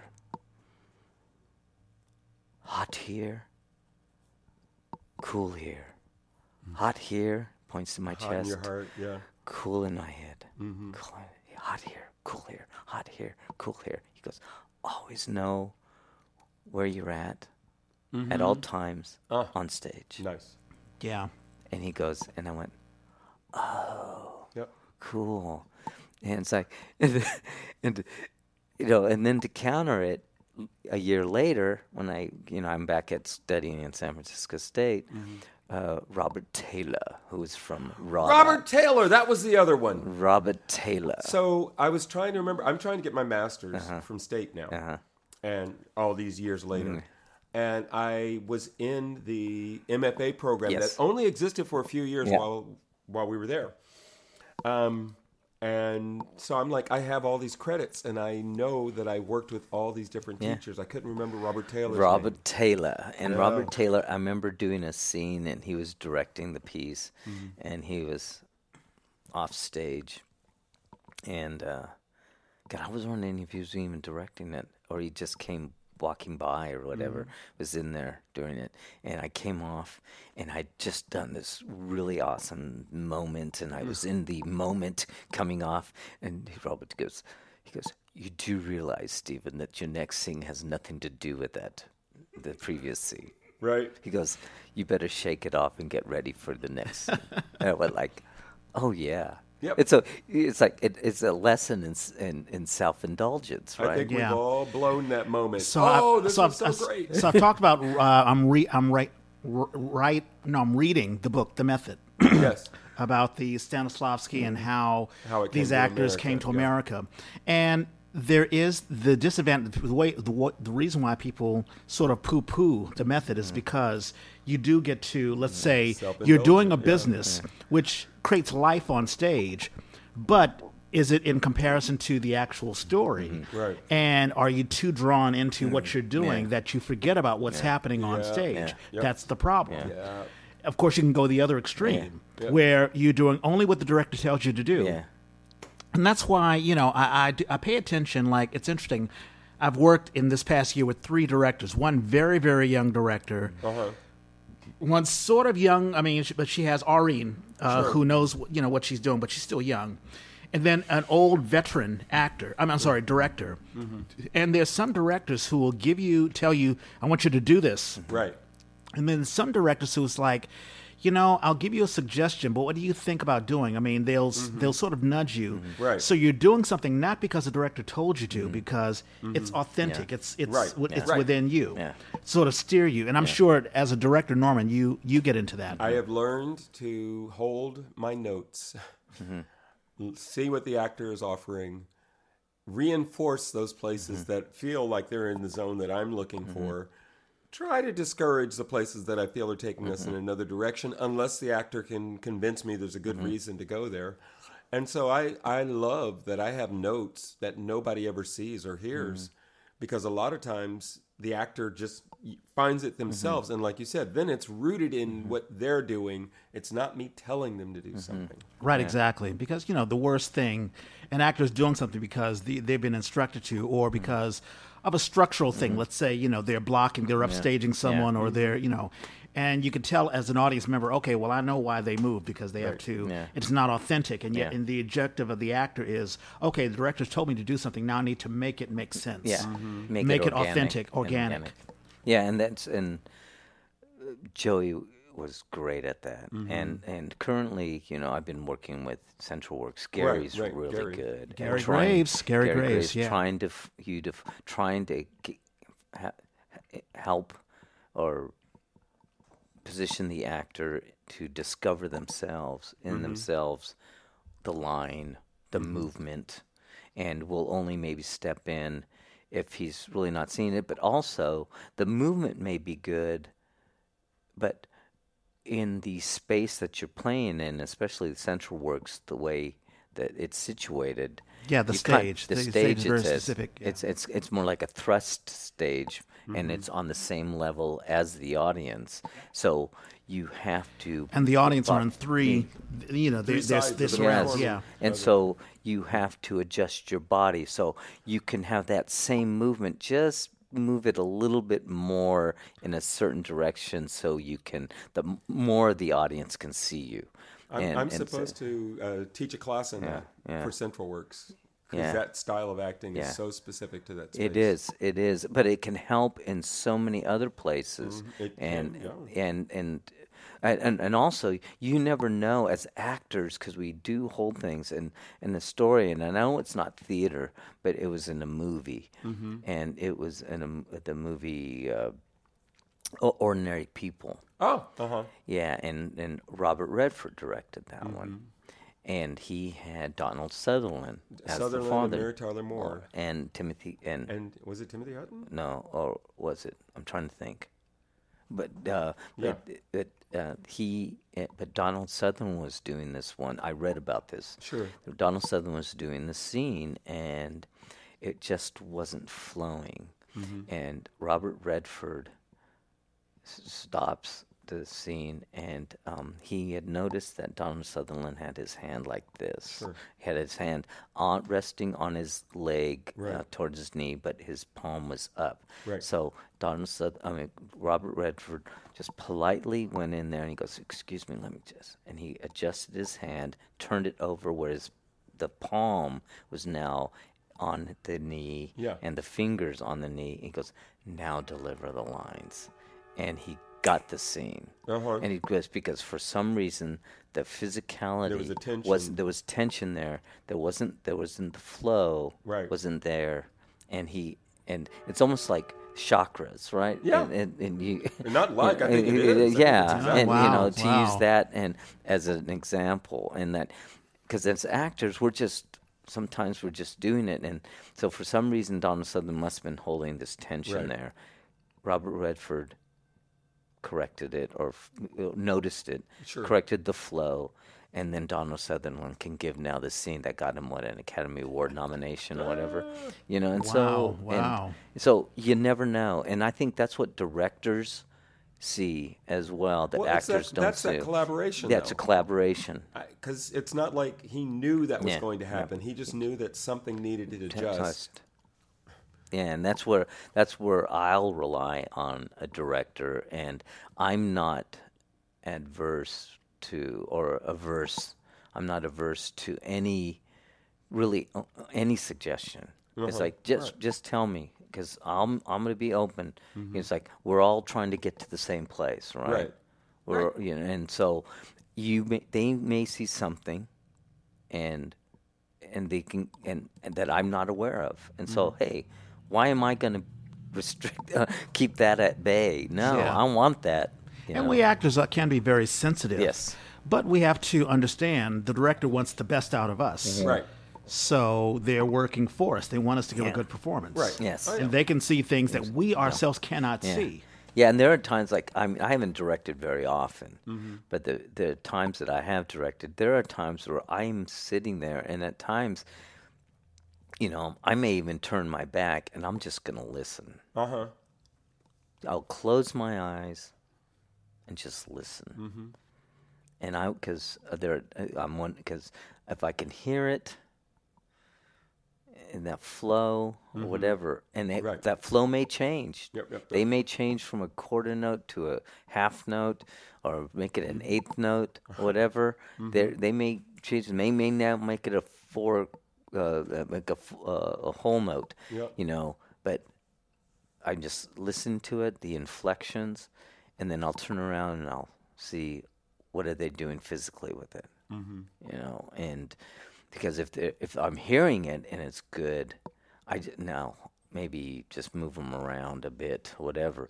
But if I'm not hearing, if I'm not just the flow just doesn't seem to be there, then I'll turn around to see maybe it's because of the physicality that they're using Right. and and just kind of like situate them to where you know are you comfortable doing that Is that you know do you, that is, or he goes well you know i'm just working i'm trying to get off book oh okay Right. you know Right. Not right. going to freak about and it. not gonna freak about it you know it's just like oh okay it's your process you know but uh but yeah i yeah, the collaborative nature of Mm-hmm. of theater is another reason why I love it too. You know, Yeah. it's like because, and, and uh, an example is, I don't like working out on my own Uh-huh. at the gym, Right. Or when I've uh, you know I also do wushu, which is Mm-hmm. And I'm uh, not, yeah, go ahead. Say which more. is a, uh a, Chinese style of martial art. It's a Mm-hmm. form of kung fu, and if you've Uh, if, to make any kind of uh, correlation, if you've seen Crouching Tiger, Hidden Dragon, it's more that style. Oh, nice, nice. And so, but I don't do. I don't have personal instruction. Mm-hmm. I do class instruction Right. with everyone else Sure. because and so and I when I go to the gym I do the classes the set classes they have I don't mm. lift on my own really because I like the esprit de corps of mm-hmm. the group dynamics Sure. of going to the gym doing the classes and we're all there for the same reason. We get to know mm-hmm. each other. We push each other. All different uh, genders and sexes uh, heights and weights and mm-hmm. everything and you know body types but we're all supportive of each other. Uh-huh. And going to the wushu class and the sanshou the kickboxing class at this, the wushu studio we're all supportive of each other. We don't get down, you know, like and, and like, oh, your form is terrible or anything. No, you're here. yeah, it's not competitive. It's not competitive. We're here to help each other because, in many ways, you're in the military, Mm-hmm. that we we go for the last guy, the Right. last guy. We got to bring him up, Right. and we're not going to just let him drag down. Yep. We got to bring him up because we're only we're going to survive if, in many ways if this guy survives Mm-hmm. Right. and and and so I look at it. Maybe it's from being a. My dad was in the Marines or whatever. You, you know, you get that kind of attitude or or that uh, belief or whatever when you have a lot of family members who are were in the service. Uh-huh. And but it's that I I just get that feeling, and, and theater is that way. I know it's not war or anything, and I know it's you know not not sports, not playing, but team sports. Well, sure. know, You I want love everyone. team yeah. sports, you know. Uh-huh. And if every actor, you know, from the top to the bottom, to one who has only a few lines to Yeah. one who has, you know, is the protagonist, if everyone has a great performance, then the entire I- show. So, I agree. I just I rail on when I'm you know, and it's every year that I'm at Nueva, every Mm-hmm. spring I'm at Nueva, and I get to work with these seventh mm-hmm. graders, and I rail on these kids about that. You may only have two lines in the Mm-hmm. scene, but the reason those lines are important. Mm. And what was going on before you got to your mm-hmm. line, and what was what is going on after you got to your line? Mm-hmm. Make sure that we're telling that story and I just harangue them about this. So I love when we do a rehearsal and some kids on it, and I, I had one kid who was just always distracted, particularly real subject to peer pressure. Mm-hmm. So him and his little group of boys were always mm-hmm. getting in trouble. Basically, they were just on my nerves constantly, and in the scene he would just be oblivious. The last few times we did it, he was totally, he had like almost no lines in the mm-hmm. scene, but he was totally throwing focus and reacting to what people, I was like, I called him out when we finished. I was like, RJ, were you here? Because I'd given notes. Mm-hmm, mm-hmm. We had a break and then mm-hmm. came back, and I was giving notes, and he wasn't. I was like, "Were you here when I gave that note?" Because I told everybody else it was this just amazing moment where other people are talking and you were throwing focus, and it was beautiful. And he kind of went, "Well, yeah." I was like, "Okay, well, I've been yelling at you for this for months, and I'm happy to finally see it appear." Yes. But I kind of want to shift it. Um, it's it's a contemporary question. It's a question about where we are now and mm. what's going on. But I want to reference it back to where we've come from, because there were many years we came out of state, and I got to say, I left state not liking state, not mm-hmm. liking the program. Mm-hmm. Once I got out in the world and I realized how much it was pretty much a studio model mm-hmm. that we got a lot of experience we got a lot of exposure to doing shows as well as any other theories or, or methods Yeah. or styles you know um, techniques that we might have learned um, we got to actually just do shows with some incredible people Yeah. and when i got out in the field and started on my own sort of doing things there were very few people i kept in touch with Mm-hmm. Right. but over the years we'd start to reconnect like Yeah. cliff mayotte Okay. was somebody I hadn't seen Yeah. for at least a few years. And suddenly we ended up doing a couple of pieces with thick description. Yeah. Right. And the first time we did something, I was like, this is not the guy I remember from college. Mm-hmm. I later figured out he was a senior. Mm-hmm. And just like when I was a senior, I don't give a fuck about who you people are. Mm-hmm. You're just coming in the program. Yeah, I hear you're good, or I've mm-hmm. even seen you. You're mm-hmm. good. I'm not thinking about you. I'm thinking about the door. I'm out Right. now we're out of that environment. He's totally giving. He's wonderful. He's playful, and he ended up hiring me for a few shows with his little theater Wow, company. nice. There was a social scene. I feel like we kind of jumped into in San Francisco, and over the years, as we've moved on with our lives, sometimes because we've moved into different. For me, I know it's I've moved into different. Mm-hmm. When I started working with Central Works and I'm mm-hmm. suddenly spending time in Berkeley, I'm not hanging out in the bars in mm-hmm. San Francisco Yeah. after a show. I'm hanging out in Berkeley Right. now that we're kind of hitting this coming back thing, this in person thing, my question is I'm thinking, and I'm thinking specifically about it. You're doing a show at Central Works.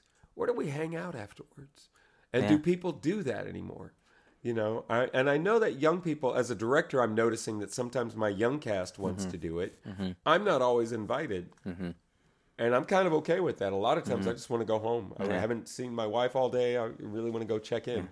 Um, but sometimes I'm like, oh, they didn't invite me, but they're the kids. Yeah. But I'm thinking, like with Central Works, I could think of a couple of places in the neighborhood. It'd be like cool to say, I'm going to come see the show. Yeah.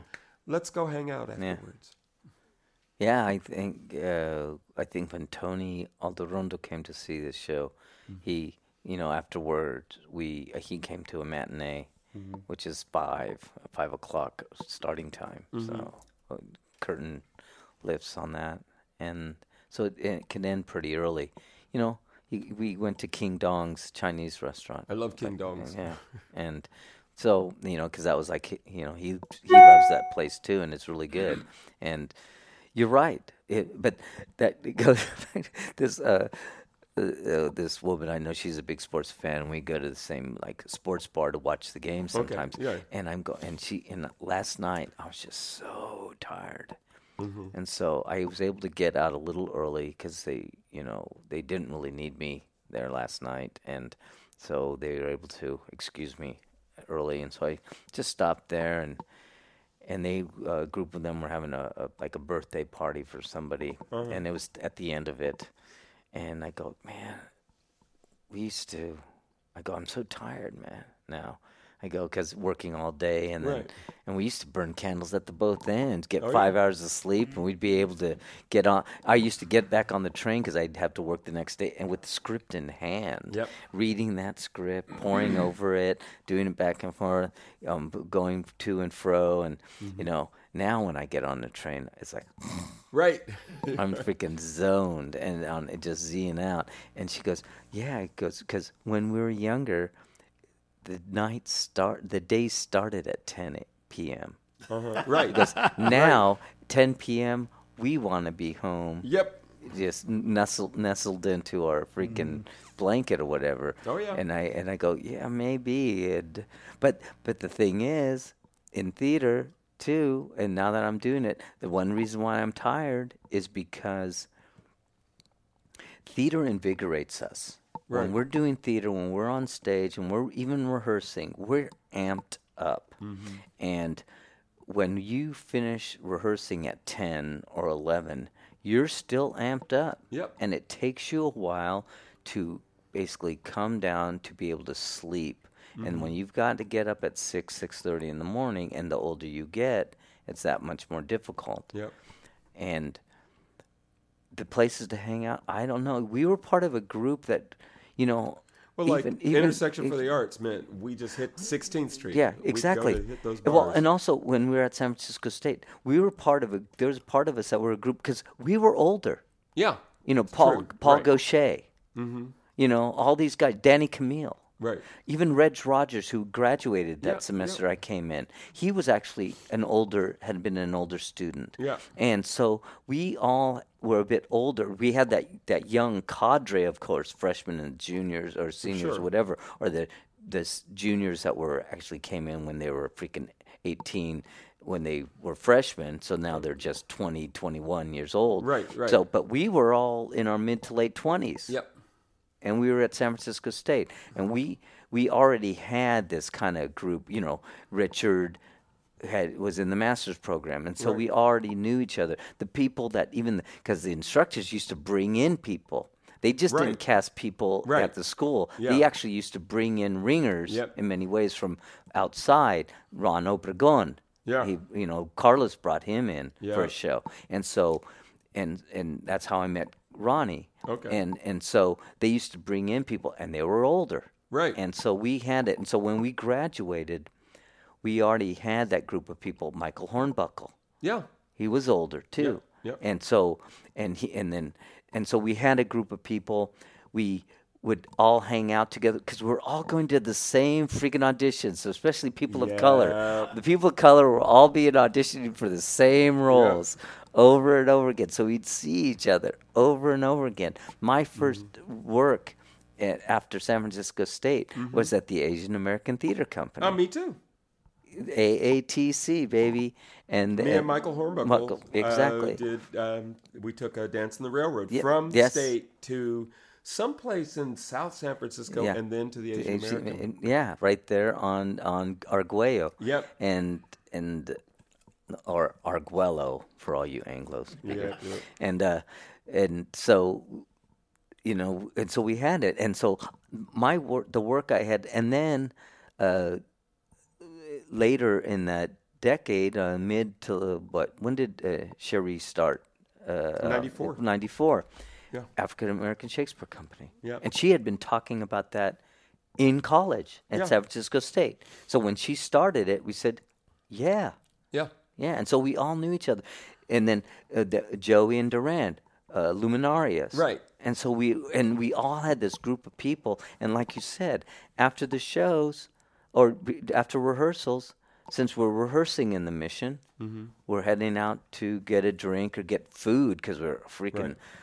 I, I'm surprised that none of us are freaking obese or anything. The way we used to eat and the times that we used to eat or anything. Well, anything. definitely at a certain age, definitely by 50 or so, Mm-hmm. it was like, okay, that eating after 10 o'clock Yeah. thing, that can't be a regular thing anymore. Yeah, it can't be. Yeah. Right. And uh, it's so, but now, honestly, I have no idea. I Yeah, I, I'm, I, like I said, I want to I- but I also- more but. I also tell you don't where, even know- Right on, uh, is it Oxford? No, not Oxford. Um, the street that goes right along the stadium. um, so it's you know it's a couple blocks Uh, Yeah, down from the okay. theater. Oh, Um, in San Francisco? no, no, no. In uh, I'm Berkeley, at Berkeley. the city. well, at even City down Club. Durant, there's some places down There's there. that cool Little place, right, down there, Durant, right- and then a couple of blocks over is the East Indian, Indian, Company. yeah. Um, I'm gonna. I'll make an effort to come out for the show, Yeah. and we'll we'll make sure we get to hang. 'cause Yeah. I I find, I, and I've been thinking about this in terms of because like Reg is now in the writing pool with uh, Playground. Okay. And with Playground, it used to be we'd go to Jupiter Mm-hmm. afterwards, which is right across the street from Bart, right? So even if you were coming from the city, it was an easy place for people to go. Jupiter's finally started to come back, Mm-hmm. but it doesn't feel the same, and and it's mostly a beer joint anyway. Mm-hmm. So. For me, I personally would like a mixed drink, Yeah. I want a mm-hmm. cocktail. And the East Indian Company has been fun, Mm-hmm. um, but it's only been a few of us that have been going, and I'm mm-hmm. like, okay, I want to find those spots. I know as a director, I keep working with young mm-hmm. people. I'm trying to listen. I'm trying to ear hustle a little bit and figure out where do they go, because I, I kind of missed that. I enjoyed it, and there was a lot going on. Like you said, when we were auditioning for stuff. If you knew I was auditioning for a black guy role, you could ask, "Oh, was so and so there? Yeah. Was so and so there?" And same thing. If you're uh, Yeah. auditioning for some Latino role, I could Yeah. say, "Oh, did you see? Yeah. You know, were or, these people also or there? if you're going into it and the and the it's just not even not specified, or it is specified, and you're going, you'll tell them. And I go, well, I got a bunch of yeah, black actor friends. Have you Yeah. checked with them? And Yep. and it's like, well, you know, this role isn't specifically for. So I have a lot of Asian and black actor friends. Have Have you checked with them? Just bring them in because Right. this role could easily be changed Yep, uh, yep. for its, its ethnicity. And and as an actor, you just you know you may feel like maybe I don't fit it, Right. But I've got loads of friends who could freaking do this, and they'd freaking blow it up. So Yeah, no. that's uh, you know. I, so I don't want to lose the social element. Yeah. I, I feel like there's so much we have learned in the years in our Mm-hmm. careers and our experiences that we bring to the stage, and that's personal. Mm-hmm. I, I want to also take care of the out, off the stage side of that person. But also, it also feeds into the stage because if you party, I mean, like, Yeah. I, and I see it at Bindlestiff where, you know, you think, oh, geez, they just really hang out and party or whatever. And you may not think, well, that's not professional, but you could see that same energy when they on on Yeah. stage, and you Yeah. know it's authentic because. They really are friends. They really Right. are collaborators. They Yeah. really do trust one another. And Aureen is very big on, hey, let's check in. Let's look at each other's eyes. Mm-hmm. Let's, you know, and it's sort of, you know, acty sort of um, um, exercise type stuff. Mm-hmm. But the collaboration, I mean, when you have, let's say, if you're going to play a family on stage, Right. It has to feel real. The audience can tell the difference. Yeah. If you have to play uh, a couple that's been together for 20 years, Yep. the audience knows. Yep. You can feel. Yep. And you can feel when it's not authentic. Yeah. So when you hang out, it you know, it really does resonate on stage. I agree because, you know, when like when I see shows with friends and they're playing friends or brothers, like Yeah. when when Dario Dario Losa and and Ron Obregon had to play brothers, and Uh-huh. you're going like, and they're interacting, you're going like, well, yeah, they know each other so well, Uh-huh. you know, they know they can get away with a lot, Right. Or know which where to stop too, Yeah, and yeah. and it's it gives a vibrancy. Or Latina Theater Lab. Yep. Oh man. Oh gosh, when they would do Oh. shows, talk about fireworks because they knew each other so well. Yep. And it was so amazing. Uh, just another group, right? And also as an actor, and even an actor my age, mm-hmm. is that eh, from the, I'm, I'm, I, I tell you, I, I'm probably a bit selfish on it. It's like mm-hmm. I don't feel like I'm gonna freaking parlay all this great mm-hmm. information to them. But I, these younger actors, I'm looking to freaking siphon off a little of their energy, and also, and also, they're gonna give me some truthfulness that I might not get from someone else, and and that will help me grow. Not just as an actor, but as a person as Are well. Are you familiar with the uh, Latinx mafia? no, but, uh, Because they're going right now pretty Yeah. well. Uh, Leticia L. Le- oh, it is directed is Leticia's girl. Okay, yeah, yeah. that's a Latinx mafia. Yeah, okay. Yeah. That's right. She did talk about Oh, that. Letty, yeah. Letty, Yeah. she's freaking. She's talking about She's got a fire lot going on man. right now. Yeah. Have you run into um, Linda Amayo Hassan? Do you are you familiar with her at all? Okay, so. yeah, she's a Latina writer, and Yeah. she's been really hitting her She's stride. involved. I think she is she involved with them. Maybe I'm not sure, but I mean, you know, I, I, I, I try to keep track, but you know you can't keep track of everything anymore. Mm-hmm. Yeah. I'm, I'm, I'm giving up on it. Yeah. we've uh, we, I think we're at an we hour should, and a half. Yeah, we should. Wow. Yeah, we, we should find an. Are, ending. are you getting Are you getting a lot out of uh, today's theater? Are you? I don't know. We've had some frustrated actors. We've had some actors who you know are really enjoying the work that they do. Um, some want to get out of town. They want to do New York Mm-hmm. or they want to do Hollywood. W- Where are you at? I mean, are you are you enjoying? Um, I guess the work that you're doing now. Are you enjoying Bay Area theater now? Well, I don't know if I'm really. Because you guys are working actors. You guys, I mean, I I work as an actor, Right. but I get paid. I don't do just really do stuff for free, but I'm not. I don't pay my bills because through my acting. you guys but do no. it through Well, I think theater. Norman really is Reg only- is a day job, and I and I don't either. There are very few actors who do. I teach. Yeah. If I wasn't teaching, like this spring gig that I do pays a good six months of my bills. Yeah, but uh, I, I don't. I'm, I'm wondering. Yeah, I, I. Going back to what you said concerning like the whole medium now that y- we were doing theater because we were forced to, and that. I'm wondering about the modern doing the theater right now concerning that whole proscenium stage mm-hmm. thing. I I don't see myself doing really proscenium stage work. Mm-hmm. I'm not that. I'm more of a, like I said, a thrust stage kind of actor. Right. Maybe even theater in the round. I mm-hmm. just I'm just more Or There's a site lot more specific, black box theater. black box theater, small theaters. You know, I'm, and you know, I, I, and also the, I, I don't know. I, I, I say that I'm probably a bit uneducated on that because I don't know if I've seen a lot of theater lately. Uh, because when I saw like when I saw Hamilton, I thought, wow, this is so cool, man. Mm. F- You know, I the I know he got some blowback concerning you know really representing the forefathers and mm-hmm. in w- whatever way he did, but then, but as a person of color mm-hmm. and a person that listens listen to a lot of different types of music, Right. you know maybe what i'm saying is to go back to even bringing it around that my my music brought me into theater. Mm-hmm. And my music tastes are pretty are pretty eclectic that you know i've and with having younger nieces and nephews two sets one that my sister had that now the eldest is 40 the youngest is like 31 to my brother the eldest is like 26 the youngest one is 21 mm-hmm. we always had a thing that we would have them play their music in the car. Mm. It was never i could always listen to what i Sure. what i was listening to. I wanted to hear what they're listening to. Mm-hmm. And so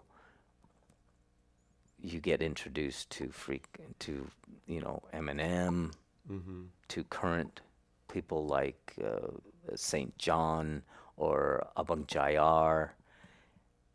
And so to me, music isn't set into my childhood or anything. Sure. And also growing up in a Latino family, we listen to a lot of different varied music and in multiple languages. So my music tastes are pretty widespread and c- as and tr- I try to keep them current as well. Sure. I'm wondering about theater Well, and how current new shows and how current they are and how current their presentation Mm-hmm. is like you know maybe mul- you know we used to think of multimedia as more of a solo performers thing or whatever but Mm-hmm. i don't know i i because when I saw Hamilton, I thought, man, this is really cool. Listening to my buddy's uh, Carlos Aguirre stuff, you know, he's he's a beatboxer, rapper. We should talk. Um, You talking know. to Carlos about a piece he's he's an adaptation he's working yeah, on Yeah, an right now adaptation, which is effing more, cool. yeah, and which is kind of contemporary, Mm-hmm. and where it's not going to be your your traditional theatrical experience. Right. Yeah. And Well, like what like what you're doing with um at Central Works. You know, there are directors who may see you in a particular light and may say, Mm-hmm. "Hey, Stevie wants you to do this." Sometimes you regret it because it's like, "Oh, you know, wait a minute, this isn't really Mm-hmm. my story." Sometimes you're like, "Hey, this is fantastic. You see me in this Yeah. light or whatever." So, do you think you're being utilized as an actor? Let's say for the Central Works piece, the way you want to be.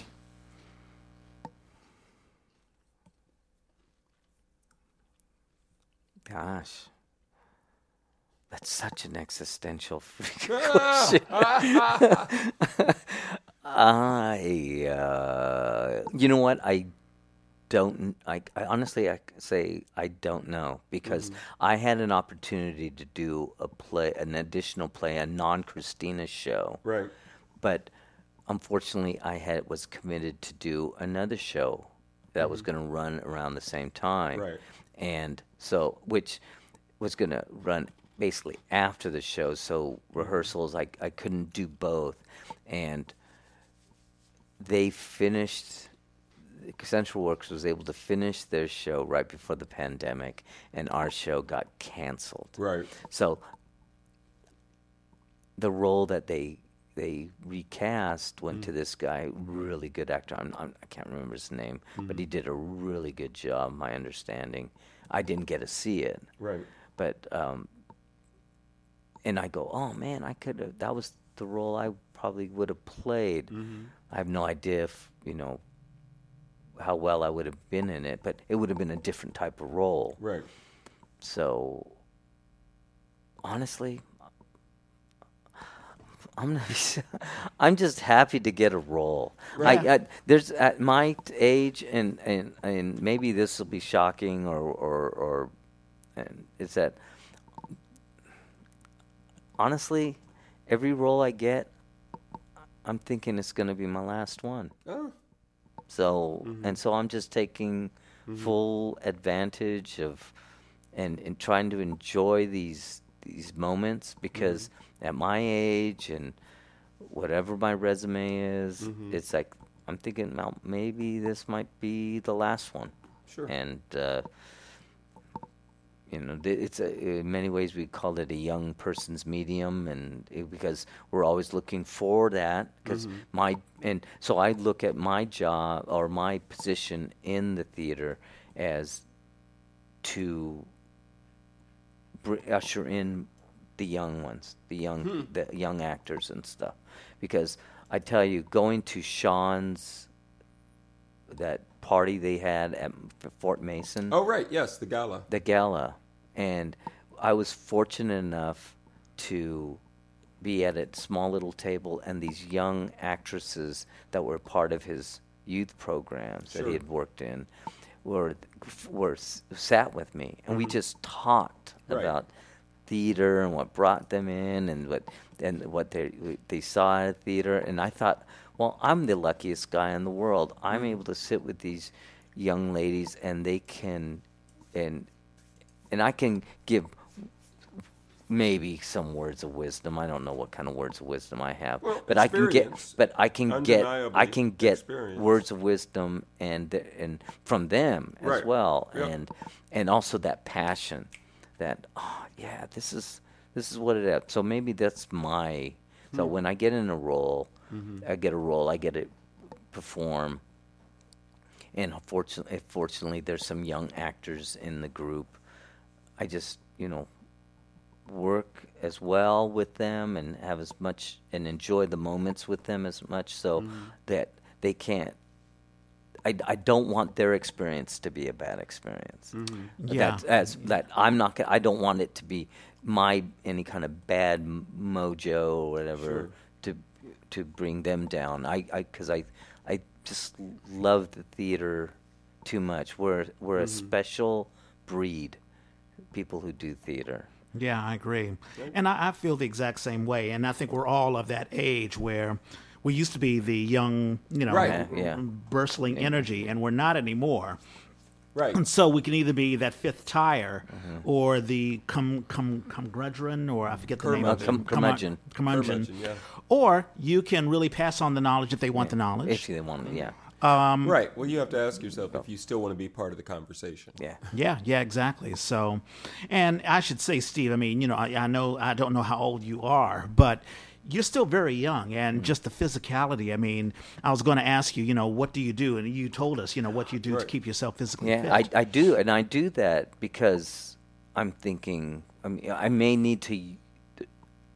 This this is this is my work, Your uh, my my instrument, yeah. instrument, Yep. and so I may need to do something physical in a show. So I'm going to do whatever I can that I have control over to try to be in as best shape to to do that. yeah, to know? be game ready. Then be game ready.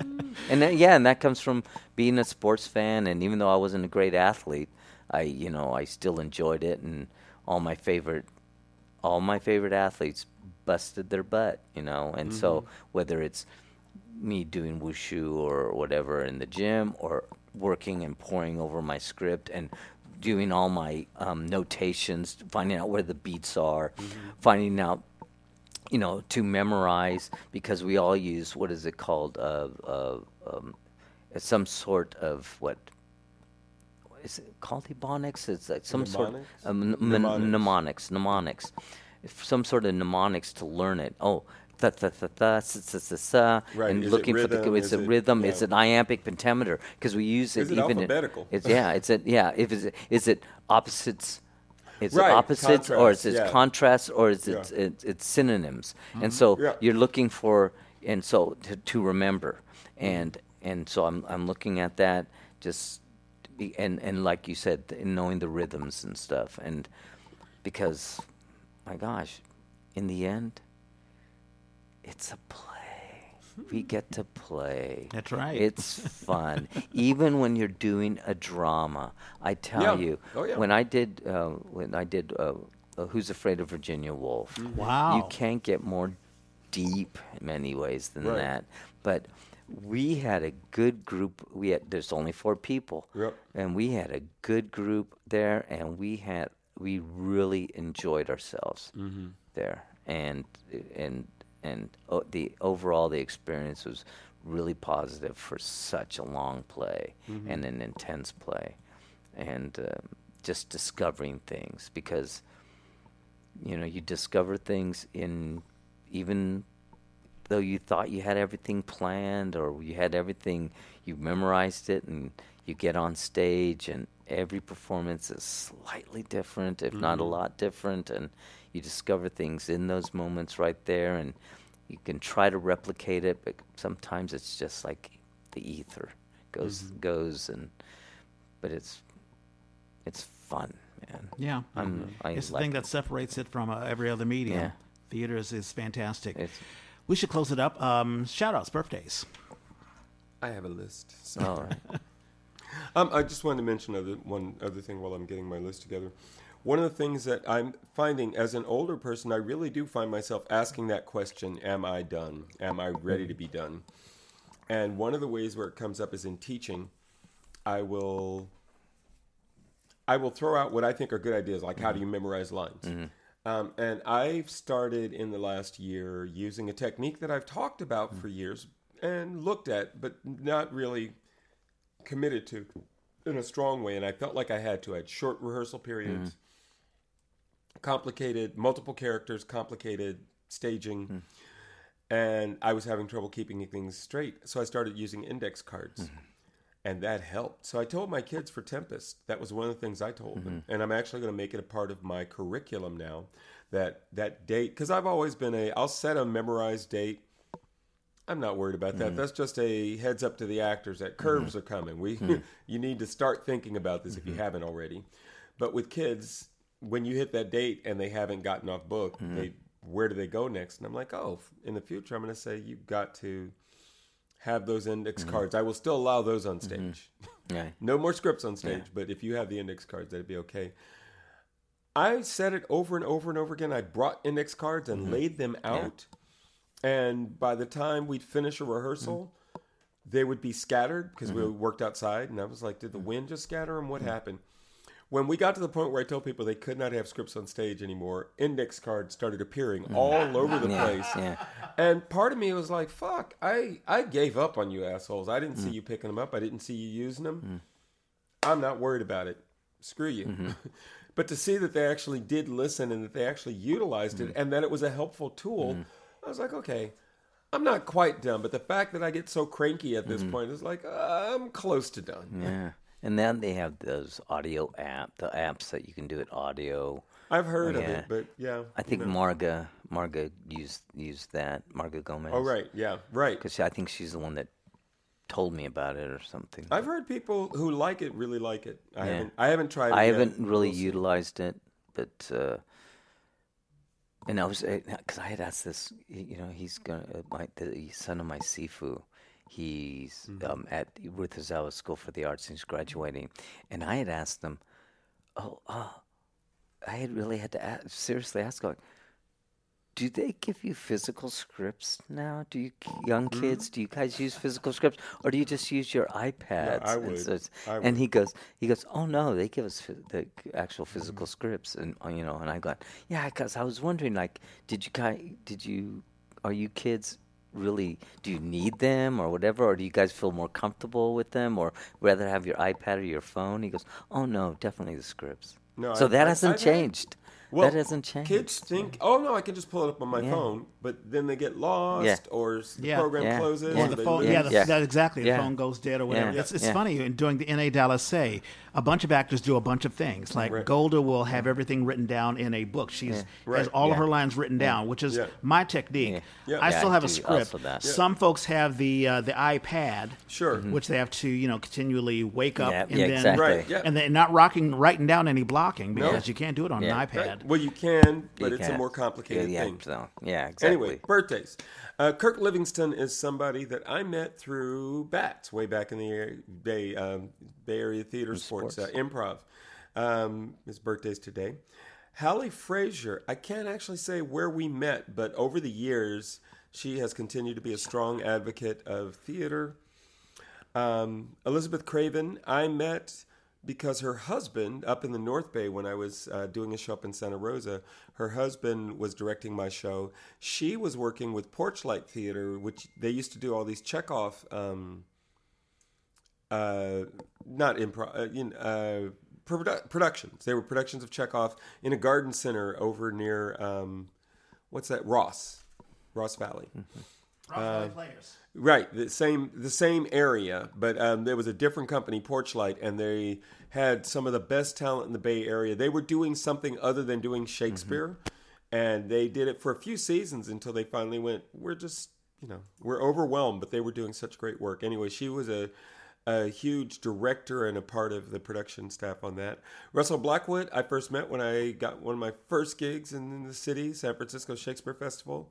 I did Midsummer tour. I was Puck. And Russell uh, was the production manager and then went on to, to start his own company. What were they called? Um, oh, God. They used to do um, uh, Grand Guignol stuff every year. Um, and they finally decided to stop a few years ago. I was like, wow. Michael Scott Moore, um, I first became aware of when the East Bay, I think it was East Bay Express or SF Weekly. Um, he used to be a reviewer for them. He was a writer and a journalist, and he ended up in like Afghanistan or someplace, locked up for a couple of years. Like it was in the news, and then he finally came back and got his novel out. Yay him! Sean Owens, who we got Yay, to, Sean. yep, another San, Francisco, alum State. and we got to work with him on the, uh, the Richard Wright, so Yep. that was great.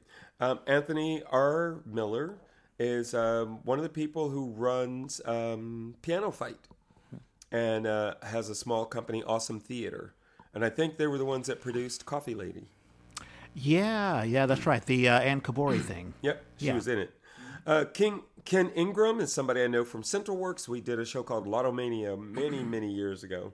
Uh, Larry Craighill, somebody I went to high school with, got to do musicals and other plays. He did. He played the doctor. He had long blonde surfer hair halfway down his back, and he had to put it all up under a wig because he played the old doc in um, Bus Stop.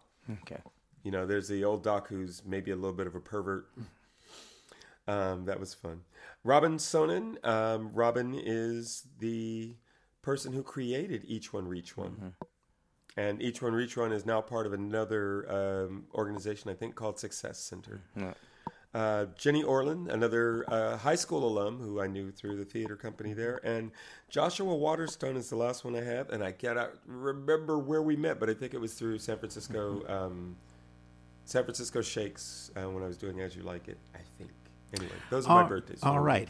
My list is uh, rather short. Uh, let's see. I have Sean Owens. You took that. Also uh, on the 9th, Chris Cassell, uh, her birthday will be on the 9th. Uh, she directed, it was um, Texas Chainsaw Musical. Oh, geez. which was part of um, the Fringe Festival. I'm not sure if they're still doing the Fringe Festival these days, but in any case, I bet it's trying to come back. yeah. Uh, Chris, happy birthday to you. And the only other person is Stephanie Saunders. She was in Debbie Does Dallas, the musical. Picture uh, I'm pointing right there. Uh, she's on the East Coast now. And she, I noticed she's doing a lot of TikTok videos. So, um, Stephanie, happy birthday to you. And yeah, that's basically. Oh, I'm sorry. There's one other, Sandra Weingart. Uh, she and I. Um, uh, 100 Years of Sex Acts. That was an EastEnders thing, and uh, she and I played husband and wife. It was a piece, a Strindberg piece called Playing with Fire. So, um, happy birthday to you. Shows. I I couldn't tell you. Once on this island is uh, Plethos is doing uh, this weekend, next weekend. Um, I don't. I think the plan is for this actor to come back, but the actor playing Papa Ge was out last night for their uh, opening.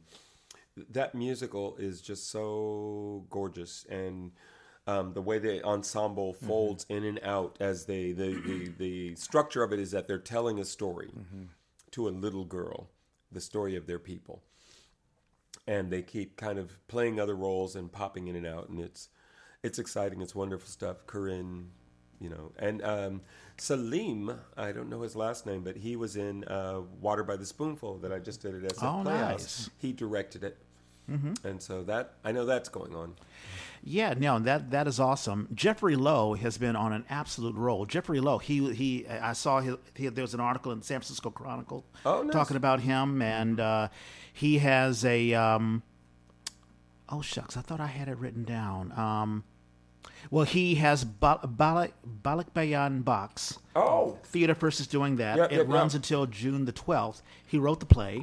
Jed Parsario is in the play. right Uh, Jeffrey Lo is also directing the Paper Dreams of Harry Chin at, at SF which is Playground, a Play- SF Playhouse. playhouse yep. Yeah. Sharon Like that Shao is in that. Um, and so we have that. That runs until June the 18th. and Um, i think michael torres I think Michael Torres is in it. Oh, nice. I don't know Michael Torres. Michael Anthony Torres. He's Yes. uh, runs the theater department at Laney Yeah. College. And, he, nice. and he's a Founding San- member of Camposanto. and he's a SFSU alum as well. yep. Very cool. uh, Inay Dalisay's World Famous Lechon. Uh, that'll be opening June the 16th through the 25th. I'm in that. Yay! Rebel Maria's in that. Aureen Almario is directing it. So check that out. Cutting Ball Theater is doing The Real Sappho. Uh, Hmm. It opens June 24th through July the 10th. Radhika Rao, Alan Quismorio, Oh, nice. Carolina, Carolina Morones Oh, are all in the play. Mm-hmm. Uh, the Marin Theater Company is doing The Sound Inside. That runs until June, June the 19th. Denmo Ibrahim, And Oh, we've had her on. Yep. She's in the play. Um, also, Neil Harkins has a piece that uh, is the Playwright Center for San Francisco is sponsoring his Mm, Right. a reading of his Of a play. play, yeah. Epic Western.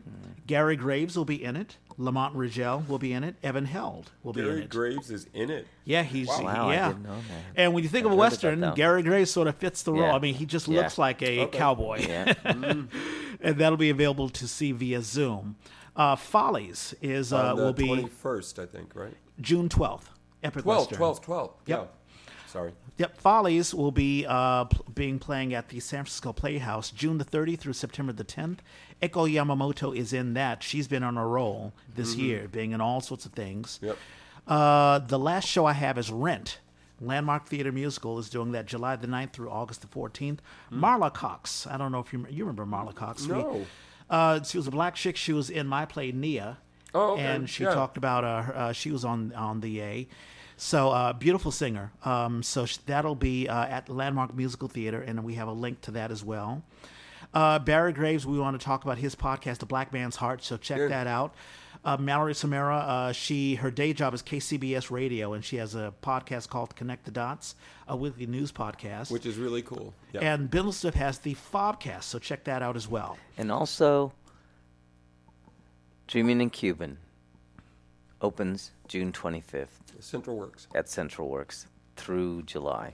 Oh, oh yeah, definitely got to check that out. Uh, Steve, did you enjoy yourself? Yeah, I, I tell you, I was a really bit apprehensive about this whole thing because I'm not sure whether my resume was up to it. But uh, Norman, I've known Norman for so long.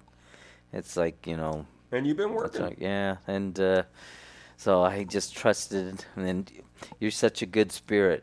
And Yeah, thank you, thank you so you much. know. And yeah, like I said, you know, your presence, I was like, wow, you know, Steve, I'm sure he has a story to tell. So we definitely wanted to get you on. I'm so glad that you're doing Central Works. You know, Yeah. that, that's fantastic. yeah, it's, What is it- this, like your fourth? Yeah, you know, it's one of those. I came in for a Richard Talavera play that he was working, doing their workshops, and Mm-hmm. he had had Spanish in there, and Cristina was in that same workshop at the time, and sh- and since she right. realized did, I uh, can the, do uh, Spanish, the, um, oh, God. What's the name of it? The. It's the uh, the musicians of Bremen, wasn't that it? something like that, Yeah. and we, and so she realized that I can do Spanish Mm-hmm. and diff- different, maybe some different accents, and so she said, "Can I use you for?" The, her play that she was Right. working on, which has not gone in production. It's the one show that hadn't, and it was like the Brown Tenement Project or whatever. Uh, uh-huh. And and so I did it, and she liked it so much she, that she brought me in for the other readings that eventually became productions. And- Nice, very, very nice. great. Yeah, and so now my my Chicano Mexican Spanish is now sounding more Cuban every single time I say. it. I, I can hardly tell the difference, but I'm, I'm, I know there is a difference between Cuban American and and Mexican, American. Yeah, to, Or- totally. Yeah.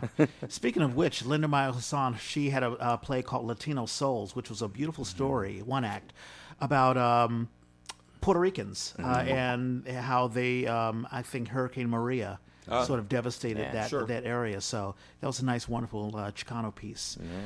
All righty. Um, well, uh, thank you for listening. Uh, for those of you who are listening, we are on uh, all Apple Podcast apps or all apps that you can you listen to. We're on Spotify and we're on the SoundCloud app. If you're an Android user, you can go on SoundCloud.com or to pick up the SoundCloud app. We're also on that purple iPhone app, iPhone the Purple podcast app on iPhones and iPads. The Yay was created by theater people for theater people. If you have a show you want to advertise or you just want to advertise yourself, let us know. Hit us up. We're at the A3. That's our Twitter feed. And uh, I'm at Red Space Clay. And I meant Hoosier, Hoosier. Steve, uh, do you have a, uh social media that people can? Nope. Facebook? Yeah, Um, I'm on Facebook, but I don't really go on it much anymore. And we also have jerseys. I still want to pump that out. We have the Yeah. black and the white jerseys, so check that out. It's thirty dollars. Uh, hit me up via uh, the Twitter, Instagram, Facebook, and let me know. And you can Venmo me the money. That is it. It's a wonderful Saturday afternoon. Thank you so much. And as Norman and I always say, we, We gotta, gotta find, a better better sign off. And we are.